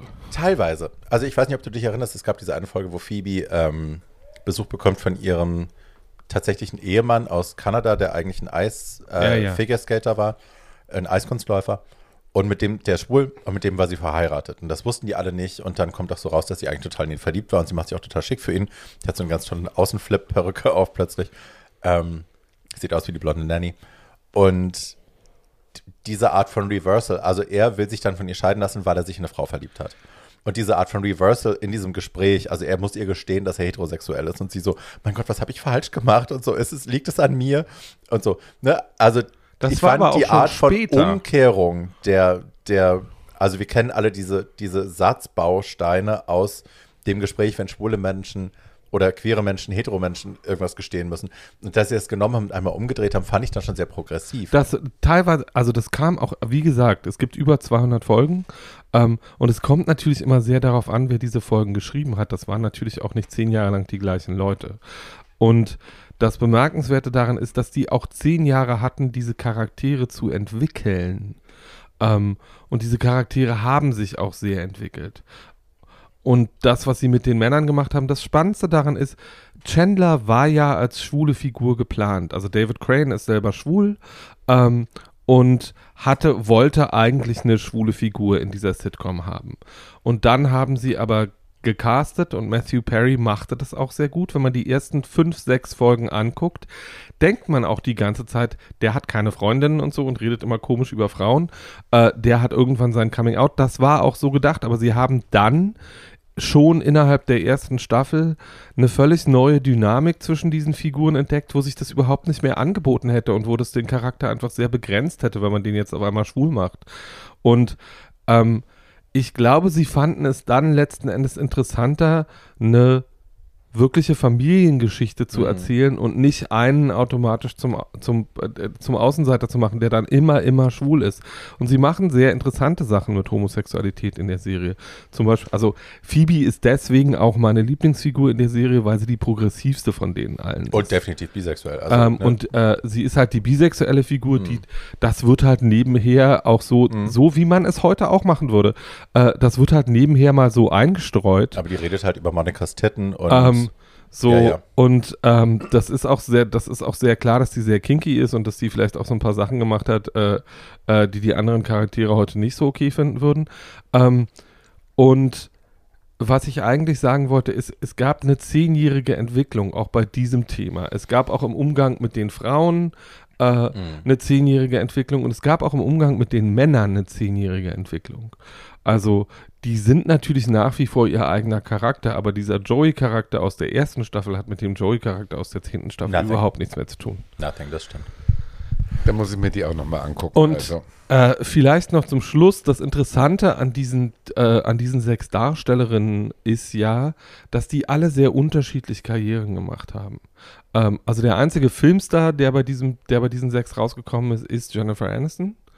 Äh, die dreht ja auch nach wie vor große Kinofilme und hauptsächlich Komödien, hauptsächlich schlechte Komödien, wie ich finde, aber das ist Geschmackssache. Auch du manchmal, also Ähm, so Kill Your Boss und so, das war schon lustig. Ja, das ist lustig, wenn sie sich selber auf die Schippe nimmt. Mhm. Ähm, und ähm, die haben aber alle insofern interessante Karrieren, als dass die nach Friends alle nicht mehr arbeiten mussten, sondern nur noch machen konnten, Also was ich sie. meine, 24 Folgen pro Staffel, mal eine Million, mal Ja, und dann haben sie natürlich, als sie ihren Netflix-Deal ausgehandelt haben, die haben ja Ah, alle damit go. endlos Und verdient an, dit, an. Royalties. Also die verdienen ja damit nach wie vor Ja, ja, Geld, ja. wenn das ausgestrahlt wird. Das ist ja nicht so, dass sie damit einmal bezahlt worden sind und dann ist Ruhe. Sondern, ähm, äh, und die interessanteste Schauspielerin von denen allen ist Lisa Kudrow. auf jeden Fall. Ähm, weil die auch als Produzentin und Bitch. Autorin dann Sachen erfunden hat, The Comeback, also ich packe The Comeback in die Shownotes. Das ist eine Sache, die müsst ihr, müsst ihr wirklich gucken, weil The Comeback ist so intelligent beobachtet, analysiert. Hollywood, was machen wir alle, um berühmt zu werden? Wie viele Abstriche machen wir, um doch nochmal fünf Minuten vor der Kamera zu haben? Wie viel verraten wir uns auch selber und die Menschen, die wir angeblich lieben? Ähm, The Comeback ist so toll. Es ist auch unfassbar, also es tut weh, das zu gucken, weil es aber es ist auch sehr, sehr cool. Gerade wenn man da arbeitet in der Branche, man erkennt sich halt so oft selber und sagt sich so oft so, oh no, no, no, I know this person. Aber ja, äh, ich packe The Comeback in die Shownotes, das hat sie selber produziert mit dem Typen von äh, mit, Sex Dan City. Bugatins, mit Dan Bugatinski. Ja, aber auch mit Sex and the City, dem Typen Michael Patrick äh, King. Neil Hängt, Pa- da, hängt da auch mit drin? Genau. Ähm, aber Dan Bugatinski ist ihr Produktionspartner, mit dem hat sie auch Web Therapy gemacht. Äh, etwas, was ich nach, also eine der allerersten Webserien überhaupt, bevor es Streaming-Services gab. Da spielt sie eine komplett debile ähm, Psychotherapeutin, die auf die Idee kommt, dass es doch günstig wäre, ähm, eigentlich äh, Therapy online anzubieten, aber auch immer nur sieben Minuten lange Sessions. Diese Sessions, wir sind dann live gefilmt, weil die Grundlage ist, everything that needs to be said in a therapy session is said in seven minutes, the rest is filler. Das ist ihre Idee von guter Therapie. Ähm, und das ist teilweise sehr lustig. Da hat sie auch massiv große Gueststars. Also da hat sie Meryl Streep und Carrie Fisher und äh, jeden, den sie haben wollte, brauchte sie einfach nur anrufen, weil sie Lisa Kudrow war und sagte, kommst du mal für einen Tag oder zwei vorbei und wir äh, improvisieren mal ein bisschen. Ähm, und das ist auch sehr komisch. Aber was ich damit eigentlich sagen wollte, eine erfolgreiche Fernsehkarriere und eine riesige Sitcom ist kein Garant dafür, dass man danach eine goldene Karriere hat. Das stimmt. Meistens ist es ja auch, ähm, man ist so gebrandmarkt denn auf diese Rolle, dass man danach auch schwer noch andere Charaktere verkörpern kann, wenn man das jahrelang gut gemacht hat. Meine nächste ist auch ein, ein äh, Evergreen sozusagen, wird dauernd wiederholt. Man kann es mitsprechen. Und äh, es ist in diesem Kanon höchstwahrscheinlich eine der flacheren äh, Sitcoms, weswegen ich sie ganz besonders toll finde, weil da sind keine hinter versteckten Philosophien. Es ist einfach relativ platter Humor. Äh, das liebe ich ja. Und es geht um The Nanny. Äh, The Nanny ist eine Sitcom von 93 bis 99 in Amerika ausgestrahlt auf CBS, 146 Folgen, die auch in Dauerschleife im deutschen Fernsehen irgendwo ähm, wiederholt werden.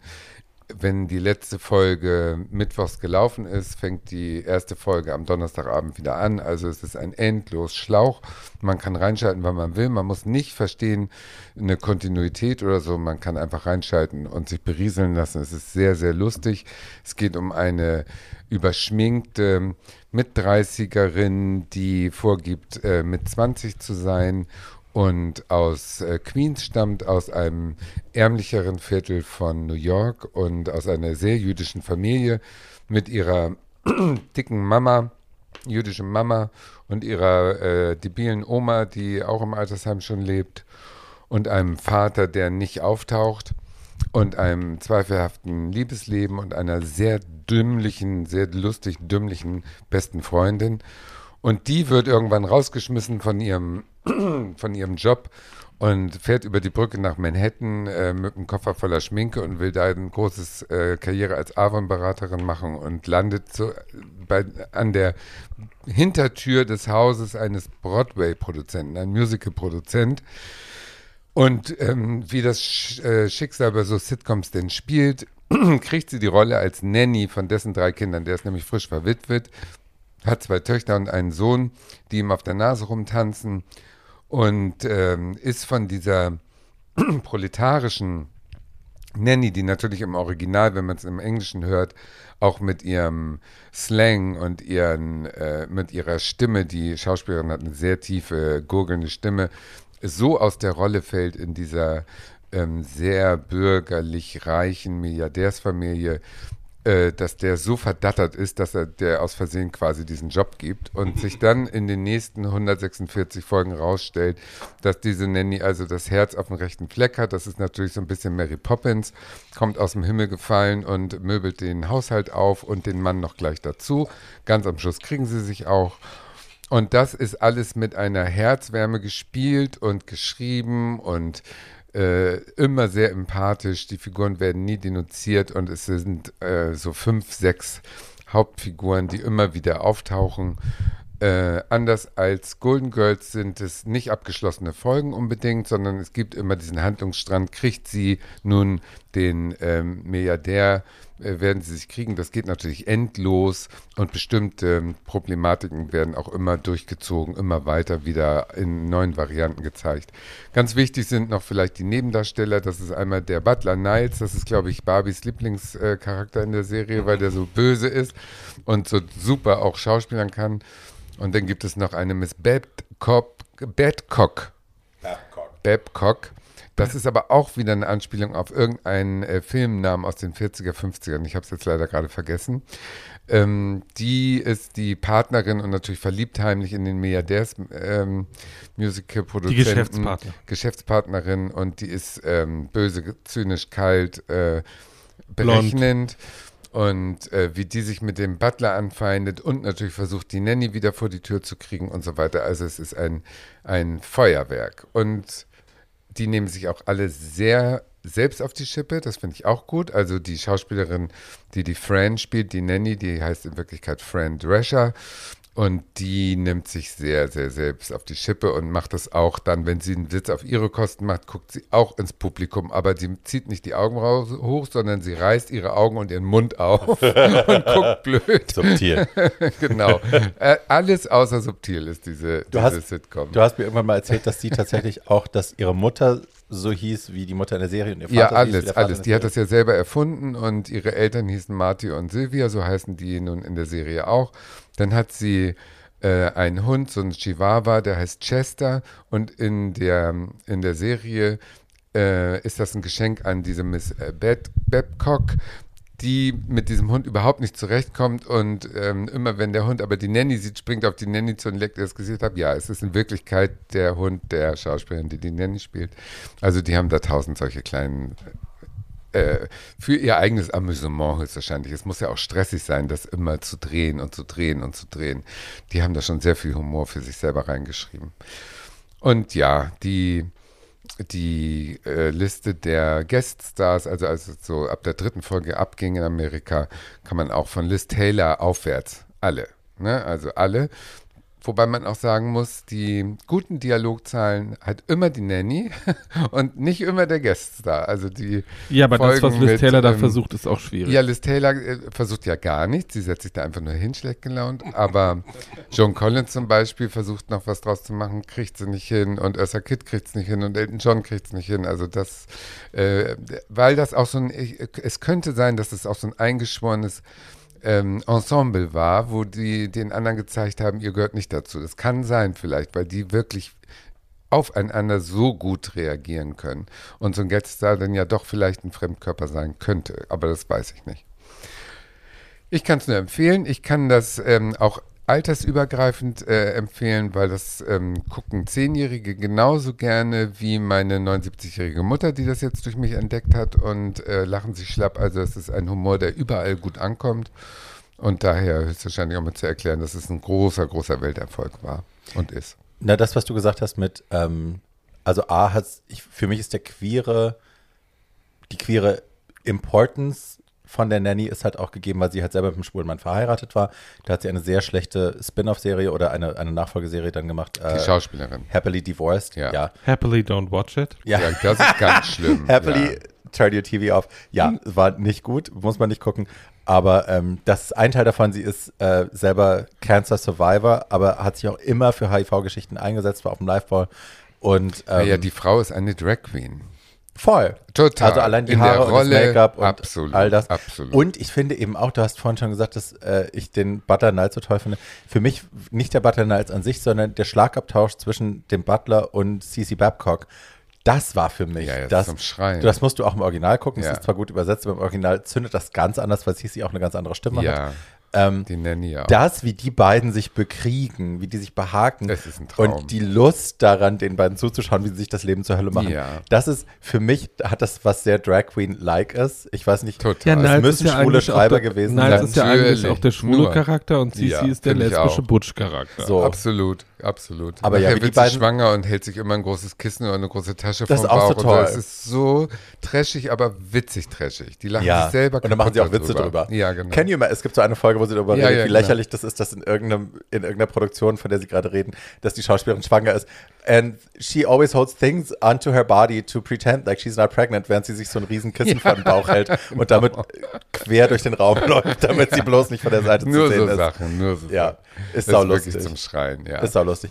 Ja, ich, also, ich habe mit der Se die Serie hat bei mir nie das ausgelöst, was es bei anderen Leuten ausgelöst hat. Also ich kann wohl verstehen, dass man den Humor lustig findet und bla bla bla und so. Und ja, von, also der Drag-Aspekt ist bei mir total gegeben, weil sie halt, ne, sie hat jede Folge Perücken auf und Haarteile und also Ist immer am Thema. Ende der die letzten Staffeln hat sie sündhaft teure Klamotten an, die einfach wahnsinnig billig aussehen. Versace meistens. Ja, ja, aber Ja. es ist halt, ne, es ist halt einfach schreiendes Plastik für Tausende von Dollar, die halt aussehen, als hätte man die in der Mall in Flushing. Genau, das muss aber auch so sein. Ja, das ja, ja. ja so. It's all ja. good. So. Und ich, ja, ich liebe Fran Fine auch, weil sie sich einfach sehr verdient gemacht hat als demokratische Wahlhelferin und ne, mit den Clintons eng zusammengearbeitet hat und so. Nicht Friend Fine, sondern Friend Drescher. Fran Drescher, I'm sorry.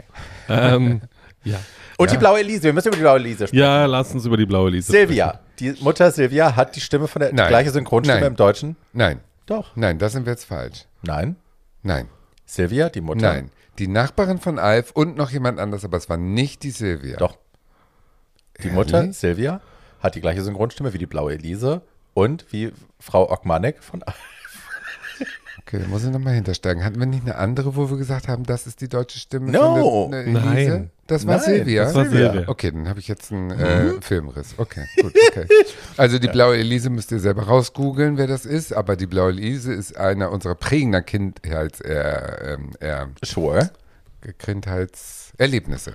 Ja, im Fernsehen. Ja, wer uns eine. E-Mail schickt, in dem steht äh, die richtige Antwort auf wer ist die blaue Elise, Oh, was gewinnt äh, der? Oder gewinnt die? ein, äh, ge bekommt die Information darüber, wann wir unseren Podcast mal live auf offener Bühne machen, früher als alle anderen. Gute Idee. Ohne zu googeln.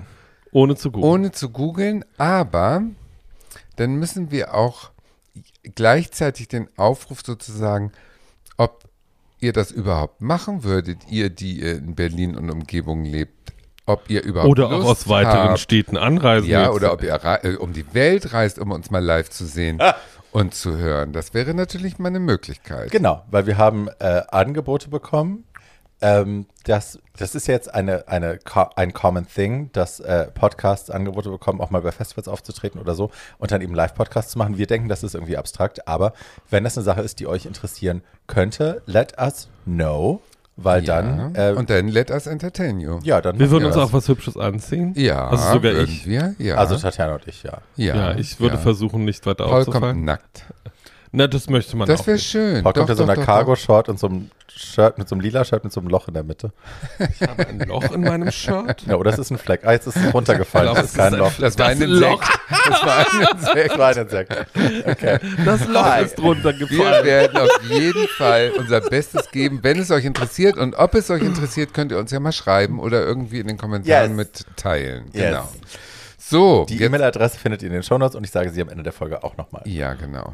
Ich bin jetzt eigentlich auch durch, weil was soll ich das kaputt reden? Ich könnte jetzt, ähm, mir ist auch egal, ehrlich gesagt, Barbie, weißt du, das ist bei Roseanne höchstwahrscheinlich noch ein bisschen anders, aber die Fran, die Schauspielerin, die Person hinter der Rolle, die ist mir in diesem Fall auch relativ wurscht, weil ich finde, Aber die ist ja auch das läuft so durch. Ja, aber auch wenn sie es wäre, würde ich es, glaube ich, lustig But she finden. isn't. So, Ja. aber dann, ich mache jetzt mal weiter. Na gut, weiter. Weil die Überleitung war Ich ja dachte, gerade- ich mache jetzt weiter. Aber die ist so Ja, das organisch, passt guck mal. gerade. Weil jetzt geht es ja genau zu diesem, ähm, wie Ja, weit bitte. beeinflusst uns die Wirklichkeit hinter der Sitcom? Das gefällt dir jetzt nicht. Dann reden wir jetzt erst über die schwierige politische Person und dann über die gute Genau. politische Person. Und das ist ein super Happy End für die Folge. Ganz dann. toll. Ganz toll. Als ob Mhm. wir es so geplant hätten. Ganz toll. Ja, das, was Tatjana gerade sagt, ist natürlich total wahr. Ähm, meine zweite Sitcom ist Roseanne und da ist das anders. Also, ne, die, Für dich anders. naja, Vielleicht für viele also andere für nicht. die Welt auch. Ich meine, aber ja, da ich weiß, ja, ja. kommen wir gleich zu. 99 Roseanne ist 1988 bei ABC am 18.10. auf Sendung gegangen. Sie hat äh, erstmal neun Staffeln bekommen. Über die zehnte reden wir gleich noch. Ähm, es ging offiziell bis zum 20.05.97. Und Roseanne war ein, eigentlich war es ein Dealbreaker für das, was die amerikanische Sitcom-Szene war und was Fernsehszene war, was Divas waren, was Stars waren. All das hat Roseanne revolutioniert und war damit auch also Trend. Paradigm Ja. Shifting, Entschuldigung für Ja. das Englische, aber Paradigm Shifting für das, was danach kam. Also Roseanne war die erste Sitcom, die quasi glorifiziert hat, dass Mittel, also Working schlecht, class, ja. schlecht dastehende mittelständische Arbeiterfamilien ähm, und teilweise auch noch nicht mal arbeiten, weil sie einfach keine Jobs bekommen, so. Ähm, Also das Elend im Mittelwesten ja, sozusagen. dass die genau. und ne, also auch alle nicht hübsch, alle nicht Nee. äh, besonders talentiert, Nix mit Hollywood. dicklich, nicht wahnsinnig schön. So, die sitzen jetzt da und die müssen, die sind vom Leben derart in die Ecke geboxt worden. Die haben Kinder, äh, die sie eigentlich gar nicht ernähren können. Die haben keine Kohle, um für das Haus zu zahlen. Die haben die Jobs nicht, die sind on Minimum Wage. Ähm, und trotzdem müssen sie irgendwie das Beste daraus machen. Das ist der Ansatzpunkt von Roseanne. Und das war das, was man halt damals im amerikanischen Fernsehen einfach noch nie gesehen hatte. Das gab Vor es allen Dingen nicht als Comedy. Nee, und es war halt glorifiziert irgendwie, ne? Wir sind entweder dies oder wir sind das. Ähm, natürlich gab es Serien über arme Menschen, aber ähm, diese Art von, wir identifizieren uns damit und das sind wir und das ist auch gut so, wie es ist. Und äh, ihr werdet es jetzt einfach mal schlucken, war neu. So. Und äh, Roseanne Barr ist der Star. Wir hatten auch schon über die Namensgebung gesprochen. Äh, Roseanne Barr ist der Star. Roseanne Connor heißt sie in der Serie. Die Familie heißt die Connors. Ähm, die leben in dem fiktiven Ort äh, Lanford, Illinois. Es ist so ein, naja, so ein, ein Kackort, wo keiner leben will, wo es auch industriell nichts gibt, großartig. Außer irgendwie so ein, ne, irgendein Kackwerk, wo man irgendwelche Motoren zusammenschrauben kann. ein Bar. Kackwerk. Ja, ja, du weißt, Ein Kackwerk und ein Kack-Restaurant. So, Mehr die ist verheiratet mit Dan Connor, gespielt von John Goodman. Ähm, sie hat eine Tochter Darlene. Ihr werdet jetzt ganz viele Namen hören, die ihr heute kennt. Die waren, also Roseanne, die Show war ein Sprungbrett auch für ganz viele Leute, die später große Karrieren hatten. Die haben aber bei Roseanne angefangen. Also ähm, John Goodman kannte man schon, aber Sarah Gilbert zum Beispiel, die die Tochter Darlene gespielt hat, eine sehr sarkastische, angepunkte Tochter. Ähm, Sarah Gilbert. Äh, Becky, ihre andere Tochter, die Überfliegertochter, zu Anfang wurde gespielt von Lizzie Goranson, dann später von Sarah Chalk, die wir auch kennen aus Scrubs und How I Met Your Mother. Äh, Darlene hatte einen Boyfriend, David, der wurde gespielt von Johnny Galecki, den wir mittlerweile natürlich kennen aus Big Bang Theory. Und äh, Roseanne hat auch eine Schwester, mein Main Character, gespielt von Laurie Metcalf, ähm, die ich liebe, liebe, liebe, liebe. Und die ist auch äh, in, der, in der Big Bang Theory wiederzufinden als die Mutter von Sheldon. Ähm, und dann gibt es natürlich eine lange Liste von, äh, von Gueststars, angefangen von Shirley Winters, Sandra Bernhardt, George Clooney, Sharon Stone, Joan Collins, Morgan Fairchild, Leonardo DiCaprio, Tobey Maguire, Bob Hope, Wayne Newton, äh, Neil Patrick Harris, Tim Curry, Tammy Faye Baker, bla bla bla. Und das kommt erst in der letzten Staffel zum Tragen, ist aber auch wichtig zu erwähnen für queere Menschen. Ähm, Roseanne war die Person, also Roseanne Barr, die Produzentin der Serie und Hauptcharakter, äh, war die erste Amerikanerin quasi mit genug Geld, die kapiert hat, dass AppFab, also Absolutely Fabulous in England so ein Wahnsinnserfolg war und die hat die Rechte gekauft und hat die dann, um die auf dem amerikanischen Markt einzuführen, in die letzte Staffel von Roseanne auch eingeschrieben. Also Eddie, Eddie und Patsy treten auf in der letzten Staffel von, App, äh, von Roseanne und das ist auch schrecklich und furchtbar und es hat auch zu nichts geführt. Nee. Aber hey, they tried. So. Und ähm, wie gesagt, es geht um diese Working Class Family, die im Mittleren Westen ähm, ohne irgendeine Illusion von Hoffnung versucht, sich durchzuschlagen. Und Roseanne ist die Matriarchin dieser Familie, die ist die Hauptperson. Ähm, und die ist gemein. So, die genießt es auch gemein zu sein, die ist wahnsinnig manipulativ, die ist ähm, emotional übergriffig, äh, die kennt keine Grenzen. Sie ist wirklich tatsächlich oft absichtlich böse, um andere zu verletzen, einfach nur für einen Lacher oder aus Spaß. Ähm, und irgendwie identifizieren wir uns trotzdem mit ihr, wir mögen sie, ähm, weil die irgendwie halt auch gescheitert ist wie wir. So. Also das war mein Ding immer. Ich habe Roseanne als Kind nicht geschaut, weil wir kein Kabelfernsehen hatten. Aber in den späteren Jahren, wenn ich es dann geguckt habe, ich habe mich mit ihr immer auch identifizieren können. Und weil sie irgendwie immer auf der Seite der Underdogs war. Also es wurden auch queer-friendly Stories erzählt. Äh, Sandra Bernhardt war da, die war, ne, war mit einer Frau zusammen und das war mit Morgan Fairchild und das war auch völlig normal. Und die haben halt auch nicht den Stereotypus bedient. Eine ist ein Truckerfahrer und die andere ist irgendwie die hübsche, sondern die waren halt beide irgendwie hübsche Frauen. Die andere ist Morgan Fairchild. Also mhm. hi. Ähm, und man wusste halt auch von Roseanne, so die ist, obwohl sie ein Superstar ist oder war an diesem Punkt, die war ein Superstar, die war eine der Frauen, über die am meisten geschrieben wurde in der Klatschpresse. Trotzdem war die halt gescheitert. Die hatte doofe Männer, die auch irgendwie fett waren und so. Tom Arnold. Tom Arnold. Hi, genau. Und egal wie sie sich hat operieren lassen, sie hat sich sehr viel operieren lassen, ähm, sie war halt trotzdem irgendwie die fette Uschi, die meine Warze im Gesicht hatte. Und man konnte sich, die war halt so The People's Diva, man konnte sich mit ihr identifizieren, man mochte sie. Ähm, es gab wahnsinnig viele Skandale rund um die Roseanne Show, weil Roseanne alle Schreiber ständig gefeuert hat. Es war, jede Woche hat sie jemand neuen gefeuert. Es war immer so, nein, du bist raus, du bist raus, du gibst mir wieder Worte raus. Und das hat leider auch der Qualität der Show keinen, also es hat der Show nicht zugetragen. Ab der dritten Staffel ging es echt nach unten. Die fünfte und sechste Staffel waren dann, also eine Staffel war eine komplette Traumstaffel. Da wurde dann, äh, weil Dan angeblich gestorben war, das fand man am Ende raus, äh, haben sie dann irgendwie einen Millionen, einen Multimillionengewinn am, an den Anfang der Staffel geschoben. Und dann ging halt so eine Tangente los, wo man halt dann irgendwie um die Welt gereist ist. Und Aber Dan ist ja gar nicht gestorben. Genau. Das war so doof. Das war alles dämlich. Ja. Das war wirklich alles dämlich. Und Gott sei Dank führte das dann eben irgendwann dazu, dass man die Show eingestellt hat und irgendwie gesagt hat, okay, das ist alles zu complicated und auch zu teuer mittlerweile, weil Roseanne kostet wahnsinnig viel Geld und dass wir ständig diese Ausfallgagen zahlen müssen für ganz viele Schreiber, die wir gar nicht mehr beschäftigen. It's too much. Und dann haben sie sie äh, aussortiert, die Sache wurde eingestellt, weil die Quoten noch einfach versagt haben. Und dann war sie so ein bisschen vom Erdboden verschwunden, hat dann Stand-up-Comedy gemacht. Unsere Freundin Jackie Beat hat, äh, die packe ich gerne in die Show Notes, eine Drag Queen aus LA, eine böse, ehemals dicke Drag Queen aus LA, hat dann lange die Jokes für Roseanne geschrieben und hat damit ein sehr schönes Haus sich auch gekauft ähm, in LA. Und da gibt es auch, ein, äh, es gibt so einen ganz tollen Clip, wo Jackie Beat ihr Make-up macht und also ja, die waren eng befreundet und sie hat eben die Jokes für sie geschrieben und das war toll, die Zeit war toll.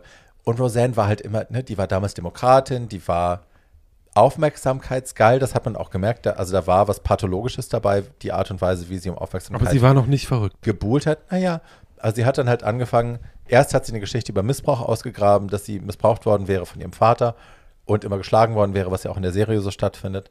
Und da war man noch sehr sympathisch ihr zugetan und dachte, ah, alles klar, okay. Die nächste Geschichte war dann halt, sie ist von Aliens entführt worden. Die sie auch sexuell missbraucht haben. Right. Und dann, also ne, es wurde halt dann immer abstrakter. Irgendwann hatte sie eine äh, schizophrene Persönlichkeitsstörung und ich habe dies, ich habe das. Und man merkt irgendwann, okay, es geht jetzt auch um Schlagzeilen. Also wir wollen in der Öffentlichkeit stehen und es ist uns ein bisschen egal, wie wir das schaffen. Und vielleicht haben wir ein psychologisches Problem. Und dann war halt lange Ruhe um Roseanne, dann hat sie mit ABC verhandelt und hat die Serie neu angeboten und hat den Zuschlag bekommen. Also es sollte dann Roseanne neu produziert werden ähm, eine zehnte Staffel wurde angeleiert und da war sie dann schon bekennende Trump-Wählerin. So. Oder zumindest bekennende Republikanerin. Nein, nein, sie war bekennende Trump-Wählerin. Ähm, hat sich für Trump stark gemacht, hat für ihn Werbung gemacht und so. hat den Zuschlag zur Serie bekommen, hat auch den alten Cast zusammenrufen können, weil ich meine, das sind doch alles Schauspieler, die müssen auch von irgendwas leben. So, ne? Die haben sich jetzt nicht aus Solidarität mit Roseanne da wieder eingefunden, sondern eben auch, weil sie einfach. Ne? Ja, aber ganz einfach, weil sie mit den alten Gagen wieder ange, also weil sie mit den Gagen aus der zehnten Staffel wieder angefangen so, haben. all good. Sarah Gilbert war da schon bei The View, also die hätte das eventuell nicht The gebraucht. Talk übrigens. The Talk, I'm sorry. Und Johnny Galecki hat es eh nicht gebraucht, der war auch raus, aber ähm, John Goodman hatte Michael gerade Fishman. abgenommen und wollte das auch irgendwem zeigen. ja, ja, ja. Michael Fishman und so, also ne, der den Sohn gespielt hat, die haben sich alle sehr gefreut. Aber gut, Lizzie Goranson auch. Aber gut, ähm, und dann haben sie angefangen damit mit der Prämisse, also Roseanne spielt sich selbst, die ist mittlerweile Trump-Wählerin, die ist opioid-abhängig, ähm, aber die hat halt auch die Charaktere mitbestimmt und sie war als Trump-Wählerin im Recht. So, das war auch in der ersten Folge von der zehnten Staffel, wenn du die anguckst, siehst du das. Also die ist nicht ironisch geschrieben, die ist im Recht, Ja, ja. dass sie das, die hat mit Recht Trump gewählt. Und Jackie ist eine ahnungslose Demokratin, die hat Jill Stein gewählt, die weiß nicht wirklich, warum sie hier ist, warum sie die gewählt hat. Äh, das ist halt alles so snowflakey, heartfelty, I don't really know, aber das ist falsch, was du sagst, weil das habe ich online gelesen und so. Bei BuzzFeed steht Trump is bad, that's why I believe it. Ähm, das war sehr Roseannes Federführung auch da, ne? Wir lassen die Demokraten doof aussehen, ich habe hier recht. Und das hatte sensationelle Einschaltquoten, wir wollen nicht lügen, das hat sehr gut angefangen. 53 Millionen Menschen. So, hi. Wir haben gerade gesagt, ne, beste Folge von Friends 52,4. So. Ähm, dann hat Roseanne aber den Fehler gemacht, dass sie, ähm, sie hat ja auch verschiedene äh, Verschwörungstheorien weiter äh, geteilt Pizzagate. Pizzagate, QAnon und so den ganzen Bullshit und hat dann eine schwarze Mitarbeiterin von äh, Obama im Weißen Haus äh, mit einem Tweet in Verbindung gebracht mit Planet of the Apes. Hi. Und ähm, daraufhin hat ABC gesagt, okay, wir stellen das hier und jetzt sofort ein. Weil das so das Rassistischste ist, was man überhaupt tun ja, kann. schwarze Menschen mit Affen in Verbindung bringen. Guten Abend. So. Und dann wurde das Ding eingestellt. Also es lief von März bis Mai 2018 lief diese zehnte Staffel und dann war vorbei. Und dann war halt kurz Ende und wir dachten alle, okay, das war's jetzt. Und dann hat aber ABC sich entschlossen, nee, wir haben diesen Cast hier und der Cast ist talentiert und wir haben auch Schreiber hier, die Bock drauf haben. Und wir brauchen Roseanne eigentlich, um ehrlich zu sein, brauchen wir es nicht, um diese progressive Gesch Familiengeschichte weiterzuerzählen. Und daraus sind dann die Connors entstanden. Das ist eine Genau. Serie, die läuft nach wie vor. Die ist sehr, sehr progressiv, vielen Leuten zu progressiv. Ähm, Aber nach wie vor sehr es erfolgreich. gibt eben, es gibt ein nicht-binäres Kind, es gibt ähm, ganz viele. Also ich habe das Gefühl, man hat einfach transponiert das, was die Connors damals waren, in die heutige Zeit. Wie geht das denen heute? Roseanne ist tot, an einer Überdosis Opioiden gestorben. Ähm, und die Familie versucht jetzt einfach damit klarzukommen, mit, womit sie umgehen müssen, so in der heutigen Zeit. Und das finde ich progressiv. Unsere Freundin äh, Alexandra Billings spielte auch mit, die wir sehr schätzen. Und ähm, ich habe zwei, drei Folgen geschaut, ich war kein Fan, aber da war Alexandra auch noch nicht dabei. Vielleicht mussten die sich noch finden, vielleicht gucke ich es noch an. I don't know. Also Man Alex- kann es jetzt nicht mehr bei Amazon finden. Leider, Amazon hatte das eine ganze Zeit lang, jetzt gibt es es nicht mehr. Vielleicht muss man da jetzt ein bisschen suchen. Man kann es bei Amazon nach wie vor kaufen. Alexander Billings kriegt ab der nächsten, kann man nicht? Nee. Also ihr wisst, wo ihr das herkriegt, wenn ihr das gucken wollt. Genau. Alexander Billings spielt ab der nächsten Staffel auch einen, kriegt einen Main Character Arc. Also ist dann in jeder Folge mit dabei. Was Frau Billings, die eine der hardest working ladies im American Show Business ist, auch von love her. and we love her, äh, auch von Herzen gegönnt ist, äh, wer sich einen wirk wer seinen Tag verschönern will, und zwar jeden Tag, äh, abonniert bitte das Instagram-Account von Alexander Billings. Das, die ist wirklich geerdet und positiv und verbreitet gute Vibes und äh, macht einem das Leben schöner. Ich habe kein Insta. Ähm, so, ähm, damit wären wir bei jemandem, von dem ich nicht weiß, ob alle Leute finden, dass sie gute Vibes verbreitet und einem das Leben schöner macht. Aber äh, Madame hat auch eine, Ich? Madame hat auch eine, Madame hat auch eine lange Karriere. Ähm, ich rede äh, über die vielleicht politisch wichtigste Sitcom der 90er Jahre, weil sie was ausgelöst hat Nicht ich. ähm, weil ähm, d- d- das die gesamte queere Geschichte verändert hat. Diese Show hieß Ellen und äh, die Hauptrolle in dieser Show, die 1994 angelaufen ist und von der es 109 Folgen gibt, äh, spielte eine Frau, die heute jeder auf dem Planeten kennt. Äh, damals war das noch nicht so. Ellen DeGeneres war ein sehr gut beleumundeter Stand-up-Comedian, hatte äh, in den 80ern hart gearbeitet und äh, war auch schon in ein paar wichtigen amerikanischen Talkshows gewesen, die immer Comedians als Gäste hatten und äh, war bei Johnny Carson gewesen und so und kriegte 1994 ihre eigene Show. Die hieß erst äh, These Friends of Mine, äh, Those Friends of Mine. Äh, das wurde nach der ersten Staffel geändert, damit die Serie nicht mit Friends verwechselt wurde. Ab da hieß sie dann Ellen. Ähm, die Handlung von Ellen ist sehr einfach. Ellen spielt eine Buchhändlerin in LA, die heißt Ellen Morgan. Die hat einen Freundeskreis und eine Familie, die sie, mit der sie die ganze Zeit ab, mit denen sie die ganze Zeit abhängt und dabei kommen relativ gute Witze über äh, das Leben in LA von Mit-30ern raus, weil um diese Altersgruppe geht es. Ähm, und das Entscheidende an dieser Serie passierte allerdings in Staffel 4. Da passierte nämlich etwas, was in der amerikanischen Fernsehgeschichte so noch nie vorgekommen war. Nämlich nachdem Ellen Morgan, also die Rolle, in dreieinhalb Staffeln nie so, nie einen Freund hatte oder auch nie eine andere romantische Beziehung, äh, befanden die Fernsehbosse bei NBC, dass es jetzt Zeit wäre, dass sie genau das kriegte, weil sonst wäre das irgendwie unglaubwürdig und niemand wäre so lange zu libertär unterwegs und die Frau müsste auch mal ein Sexualleben haben. Ellen DeGeneres war da schon ähm, relativ lange ähm, in ihrem privaten Umfeld offen lesbisch.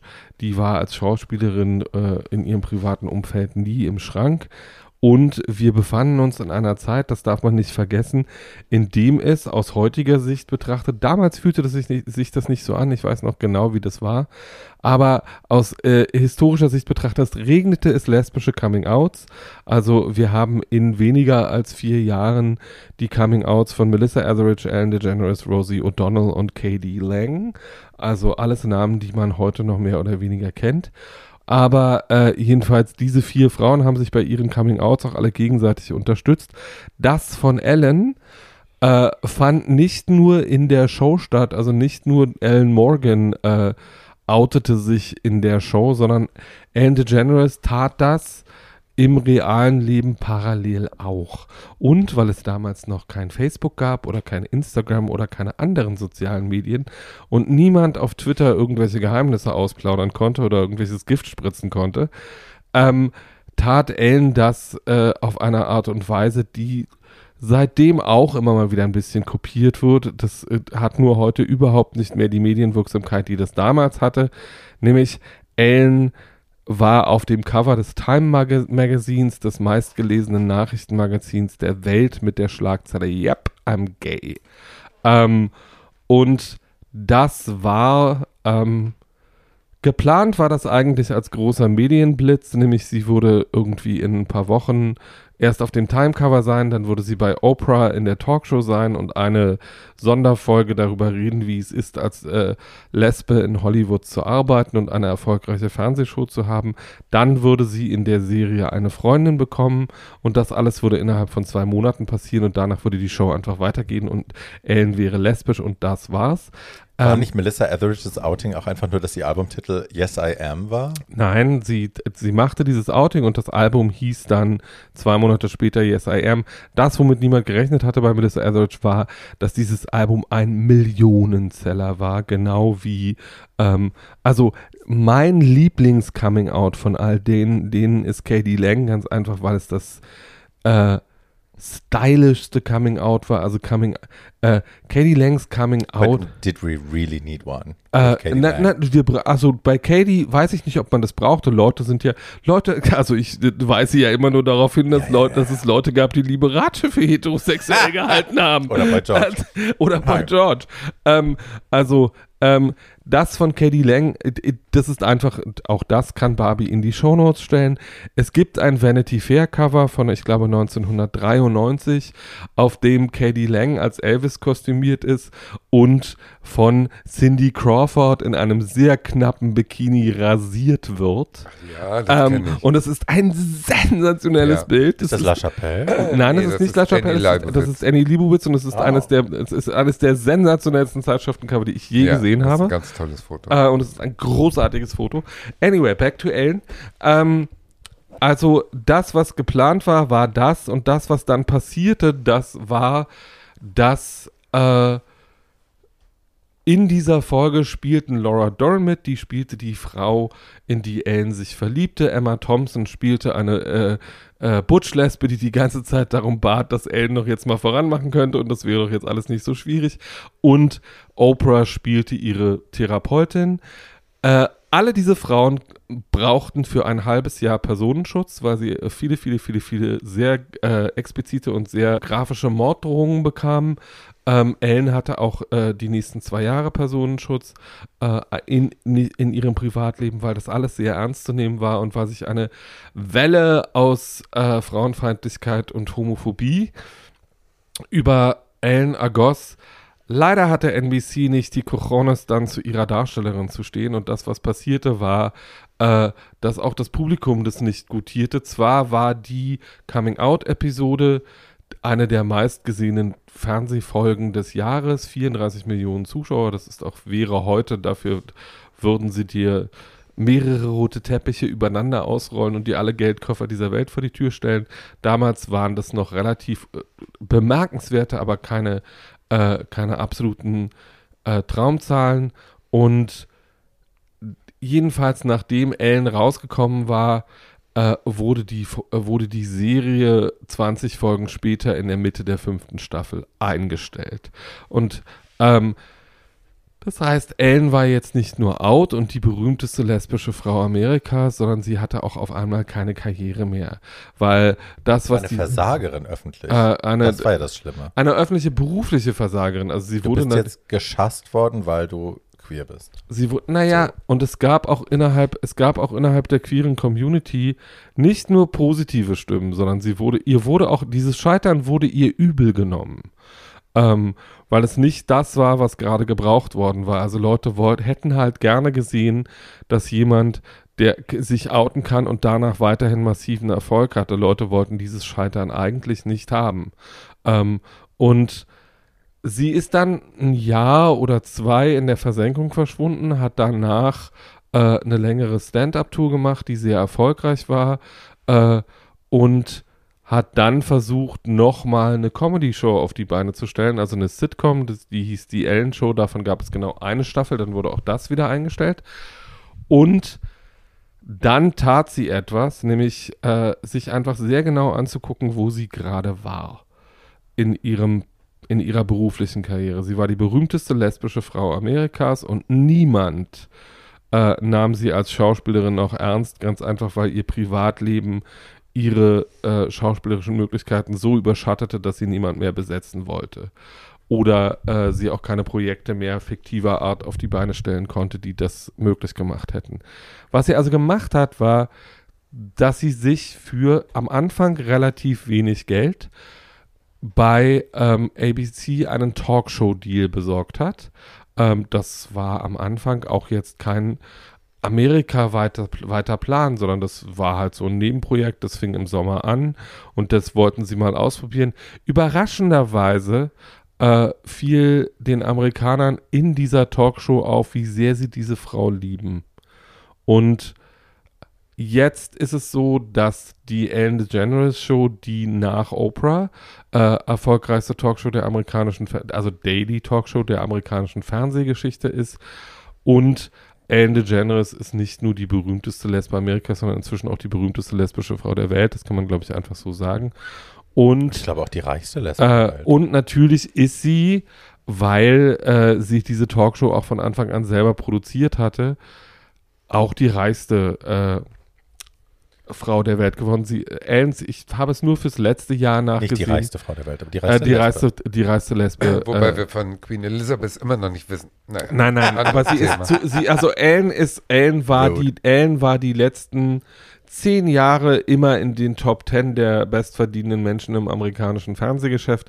Ellens Jahreseinkommen im letzten Jahr betrug 86 Millionen Es sei ihr Dollar. gegönnt. Also wir reden über das letzte Jahr. Das heißt, die Frau hat wirklich äh, viel, viel Asche. Sie ist noch nicht so reich wie Oprah. Die äh, ist inzwischen zweifache Milliardärin. Ähm, aber äh, Ist ja auch egal, wie viel Geld die hat. Naja, Darum Geld ja ist, nicht. Geld ist Macht und deswegen ist es, ist es nicht egal, Nee. finde ich. Ähm, ja, vor allem, weil Ellen halt auch nicht keine unstreitbare Person ist. Ne? Es gibt genau. Ich habe und auch kein Geld und bin mächtig. Ähm, Ja, Are you? Also, natürlich, hallo? ich bin Du auch entscheidest, Das wer entscheide ich. die Ja, Wände nach Hause Ich bin liefert. Absolut. Ich bin auch, ich bin, bin auch mächtig, eher so im Essenssinne, aber egal. Ähm, Trächtig, meinst du? Go away. ähm, und ähm, jedenfalls der Knackpunkt an Ellen ist, dass ähm, ich, ich glaube, wir sind da vielleicht nicht alle einig hier im Raum. Das, was Ellen geleistet hat, mit dem, was sie in den 90er Jahren auf die Beine gestellt hat, mit ihrem Coming Out, das ist ein Wendepunkt in der Geschichte der aller queeren Menschen auf diesem Planeten. Ähm, und das ist, kann man ihr gar nicht hoch genug anrechnen. Und das, was mit Ellen im letzten Jahr passiert ist, nämlich, dass sie, ähm, ich glaube, wenn Ellen ein Mann wäre, dann wäre nichts von dem, was im letzten Jahr passiert äh, ist, äh, nämlich, dass sie für die Arbeitsbedingungen äh, oder dafür, dass sie äh, nicht freundlich genug zu einer, zu einer YouTuberin war, äh, gecancelt worden ist. Ähm, ich glaube, wenn die ein Mann wäre, dann wäre all das überhaupt kein Problem. Das ist mir echt zu einfach. Also Ich, ich dachte mir, dass dir das ich- zu einfach Nee, aber ist. das sehe ich auch nicht mehr so. Ich finde, durchaus Männer haben durchaus mittlerweile auch, müssen damit leben, zu Recht, dass Total. die Dinge, die sie tun, auch auf eine Goldwaage gelegt werden. Aber das heißt nicht, dass es für Frauen einfacher ist. Ellen in dem Fall wird, glaube ich, bei vielen auch als Mann gelesen, aber das lassen wir mal außen vor. Das Ähm, finde ich jetzt sehr merkwürdig. Nee, was ihr Verhalten angeht und ne, weil sie ist, she's a rich white bitch, so, die keine Weibchen-Schemata erkennen lässt. Also ich glaube, für viele Leute wird die einfach gelesen als ein reicher weißer Mann. But anyway, ähm, das, das, wie sie Leute behandelt hat, wäre auch, wenn das Jimmy Fallon wäre, wäre das nicht gut durchgegangen. So, dass Staff einfach sich darüber beschwert, dass es consistent Harassment gibt und dass Leute sich darüber beschweren müssen. Das, was Nikki passiert ist, Nikki Tutorials ist die YouTuberin, auf die du anspielst, das finde ich auch ne, verschwindend unwichtig. Also ne, da, dafür muss man keinen canceln, dass ein Mensch, der eingeladen ist in der Show, sich nicht gut behandelt fühlt als Gast. Also nur, dass sie sagt, ich musste auf die Toilette gehen, während die und die auf die andere Toilette gehen durften. Ähm, das hat Also mit Ellen ja nichts das- zu tun. Das, ich- ist ja, das sind ja Produktionsgeschichten. Ich finde das einfach extrem schwierig, wenn, also das ist ja eine dieser, äh, wir brauchen jetzt nicht über, wir brauchen jetzt nicht über Cancel Culture reden, aber das, was Ellen konkret passiert ist, da ist, dass ein Schmierenjournalist auf Twitter geschrieben hat, ich lade alle dazu ein, mir eure schlimmsten Geschichten über Ellen zu erzählen, ob sie wahr sind oder ob ich das dann nicht nachprüfen kann, interessiert mich nicht. Hat ähm, das wirklich so So, geschrieben? Ähm, Wir waren ja alle nicht dabei. so, jedenfalls, was dann passierte, ist, dass ich ein, dass ich einen Schwall ähm, an vielleicht wahren, vielleicht erfundenen äh, Geschichten über diese Frau äh, reinbrach und dass jeder, der auf, der, der auf Twitter unterwegs bin, ich bin es genau aus diesem Grund, weil ich Twitter für die Hölle auf Erden halte, nicht, ähm, äh, berufen fühlte, über diese Frau zu urteilen, zu sagen, dass wie, wie sie alt sie ist, sich über ihr Vermögen lustig zu machen, sich über ihre Leistungen lustig zu machen, sich über alles Mögliche in ihrem lustig zu machen. Jedenfalls wurde über diese Frau ein Jahr lang geurteilt und jeder, der sie nicht kannte, fühlte sich im besonderen Beruf, dazu berufen, das Ich finde es aber schon auch spannend, dass du sagst, also am Anfang hast du gesagt, wäre sie ein Mann, würden wir all das, wofür sie jetzt kritisiert wird, würden wir das alles irgendwie okay finden. Gleichzeitig glaube ich aber auch, wenn das, was jetzt passiert ist, also dass all diese Leute aufgerufen dazu, sich zu äußern, wenn sie sich äußern, ähm, wäre das ein Mann gewesen, über, über den all diese Äußerungen gemacht werden, würdest du jetzt hier auch nicht sitzen und sagen, ja, die stelle ich jetzt alle mal kategorisch in Frage. Nein, ich stelle die auch nicht kategorisch in Frage. Ich habe ja gesagt, einige von diesen Geschichten sind bestimmt wahr. Und sicherlich waren die Arbeitsbedingungen da nicht so äh, brillant, wie sie das hätten sein können. Ähm, das Problem, was Ellen hatte, hat sie dann sehr konkret benannt. Nämlich, dass sie die, ihre gesamte Karriere über in dieser Talkshow immer Mrs. Nice war. Und dann stellte sich auf einmal raus, dass sie nicht Mrs. Nice war. Ich glaube, das ist Bullshit. Ähm, ich glaube, dass niemanden, ähm, der mal im Fernsehen gearbeitet hat, überraschen wird, dass die Leute, die vor der Kamera die nettesten sind, hinter der Kamera das vielleicht nicht. Ich überlege die ganze Zeit, ob ich mal ein paar Namen aus dem deutschen Fernsehen sagen soll, die Nein, super nein, Arschlöcher nicht. Schneiden. Ja, das werde ich nicht tun. Aber es gibt natürlich viele, die Natürlich. ein super Image haben und beliebt sind und in Wirklichkeit Natürlich. die schlimmsten Arschbacken sind. Und nun ist das bei Ellen höchstwahrscheinlich gerade mal rausgekommen und gut. Also ich meine, was soll's? Ja. Wo Also, das, Pro- ich also das find's ist halt gar auch- kein großes Ding. finde Eben, ich finde halt auch dieses, also diese Vorschusslorbeeren, weil sie eine queere Persönlichkeit ist, ihr quasi erstmal zu glauben, dass es wahrscheinlich anders ist und dass Nein, die das anderen ich nicht blöde gesagt. sind. Das kommt aber ein bisschen so ich. rüber. Kann doch einfach eine zumindest Bitch bei mir. sein im Privaten Ja, und fertig. und Also, ich meine, nicht so mein schlimm. Gott, wie viel von diesen Leuten kenne ich und wie viel von diesen Leuten sind wir schon begegnet, die klar vor der Kamera, hey, I'm so funny, I'm so cute and I ask really good questions and I dance a little bit for my audience. Und backstage sind die einfach echt die lebende Hölle. Und ja, ist so. Und Ja, nun ist diese Talkshow auch vorbei, mein Gurt. Also die wird nicht leiden, die hat eine tolle Frau, die hat ein schönes na, also Haus. öffentlich leidet sie sehr. Also sie Ja, guckt sehr gerne weinend in die Kamera ist so. Gut, aber das ist jetzt ja auch gone. schon der zweite große Einschnitt in ihrer Karriere. Jetzt ist sie aber auch schon wie alt? 65? Ich meine, die ist irgendwann 65 mir und die kann gut. sich's leisten. Also Portia Ja. de Rossi, ihre Frau, spricht ja Absolut. immer wieder davon, dass Ellen schreibt sie ein Buch. ein, fertig. ein Problem damit hat, dass sie Häuser kauft und voll einrichtet und dann einfach wieder abstößt, weil sie sich wieder langweilt und dann kauft sie ein neues Oh. 15 Millionen Dollar Anwesen in Miami und richtet es für 5 Millionen Dollar ein und schmeißt es dann wieder weg. Apropos Bitch, ich habe eine So. ganz tolle Und neue Barbara heißt das? Streisand-Geschichte. Das heißt, dass es ihr finanziell nicht so schlecht geht, dass wir uns um sie sorgen Nein, müssen. finanziell mache ich mir auch Sorgen. gar keine Sorgen um sie. Gar nicht. Sondern alles, was ich damit sagen wollte, ist, ähm, dass die Frau sich verdient gemacht hat um unsere Ja, Community. aber hat das sich ist ja davon Aber das hatten wir auch schon in der. Queer Elders Folge. Ja. Es geht gar nicht darum, ob die eine lupenreine Weste haben oder nicht. Finde ich auch. Mir geht es nicht um Cancel Culture, mir geht es darum, dass man, ich finde, wenn Ellen Kacke gebaut hat, dann können wir auch mal den Leuten zuhören, die sagen, ja, die Alte hat Kacke gebaut, auch wenn das eine queere Sehr Frau richtig. ist. Und ähm, man muss es nicht kategorisch in Zweifel stellen, wenn Leute sich da äußern. Man kann natürlich Ich stelle nicht diese Äußerung, immer ich stelle nicht diese in Äußerung. dubio pro reo und so. Nee, warte mal kurz. Ich stelle nicht diese Äußerungen per se in Frage und ich stelle nicht diese Geschichten in Frage, sondern ich stelle eine Kultur in Frage, die einen Online-Pranger aufstellt und sagt, spuckt jetzt. Sure. Das ist generell Sure. völlig unabhängig von queer oder hetero Sure. Scheiße. Das sind, sind wir uns doch einig. Sind wir uns einig. Sind und ich habe gerne auch absolut Fakten, einig. ich habe gerne Genau. auch, ne, traditionell, wir können mal irgendwie gucken, was ist denn davon beweisbar, was hier aufgestellt wird. Und nur weil irgendjemand schreit, heißt das nicht, dass alle recht haben. Aber Erfahrungswert ist halt auch, wenn ne, 80 Prozent der Leute schreien und nur 20 Prozent der Leute sagen, ach nee, das war eigentlich ganz nett, dann ist da wahrscheinlich was dran. So. Das heißt nicht, dass jetzt die ganze Existenz ausgelöscht gehört und dass sie nie wieder arbeiten darf. Null. Aber ja, eine Frau, die eben Häuser um die Ecke schmeißen kann, wenn sie sich mit der Einrichtung nicht mehr zufrieden ist, da muss Nein, jetzt auch wir müssen uns jetzt, wir müssen uns Nee. jetzt, wir müssen jetzt um die, wir Um müssen jetzt um die uns Karriere oder um das Vermögen keine Sorgen machen. So. Die Frau hat genug Geld für den Rest ihres Lebens und die nächsten drei. Vielleicht ist Und dramatisch daran das Gefälle zwischen der öffentlichen Wahrnehmung der Figur Sure. und der Wirklichkeit. Das ist bei Roseanne ja anders gewesen. Die war ja immer schon eine äh, böse Bitch und dann stellte sich raus, es ist eine völlig verrückte böse, noch verrücktere Bitch. Da war das Gefälle nicht so groß. Bei Ellen ist das Gefälle viel größer und daher ist Ja. der Schock größer. Weil die, wie Paul ja auch und gesagt daher hat, ist auch Pauls. Enttäuschung Nice größer. Guy Ist doch ganz war äh, halt- war logisch. sie halt. Ja, ja. Ja, ja. Also das ist so. Ne? Wenn die Netten plötzlich äh, fallen, dann tut es einem viel mehr leid, als wenn die, als wenn die, die sowieso eher als unsympathisch galten, fallen. Also wenn, Ich habe das Gespräch heute bei der Arbeit gehabt, weil da lief plötzlich Michael Jackson. Und ich genieße das ja, ne? Ich arbeite ja viel bei Zalando und da sind ja, ich arbeite ja mit viel Cis-Leuten zusammen. Und da merkt man halt auch bei den Jüngeren und auch bei den nicht mehr ganz so Jungen, dass da ein Umdenken stattfindet. Also die fangen auch an, die kennen natürlich mittlerweile auch mich, die wissen, was ich so in meinem, was sie nachts tut und so. Ähm, aber da, da kommen dann auch mal so Fragen auf. Das sind Mhm. Leute, die hören auch lustigerweise meine Podcasts, ab und an, nicht alle, aber und da kommen dann mal so Fragen. Und heute lief halt? Michael Jackson und dann drehte sich der Cis-Fotograf, drehte sich zu mir um und sagt so, was sagen wir eigentlich dazu?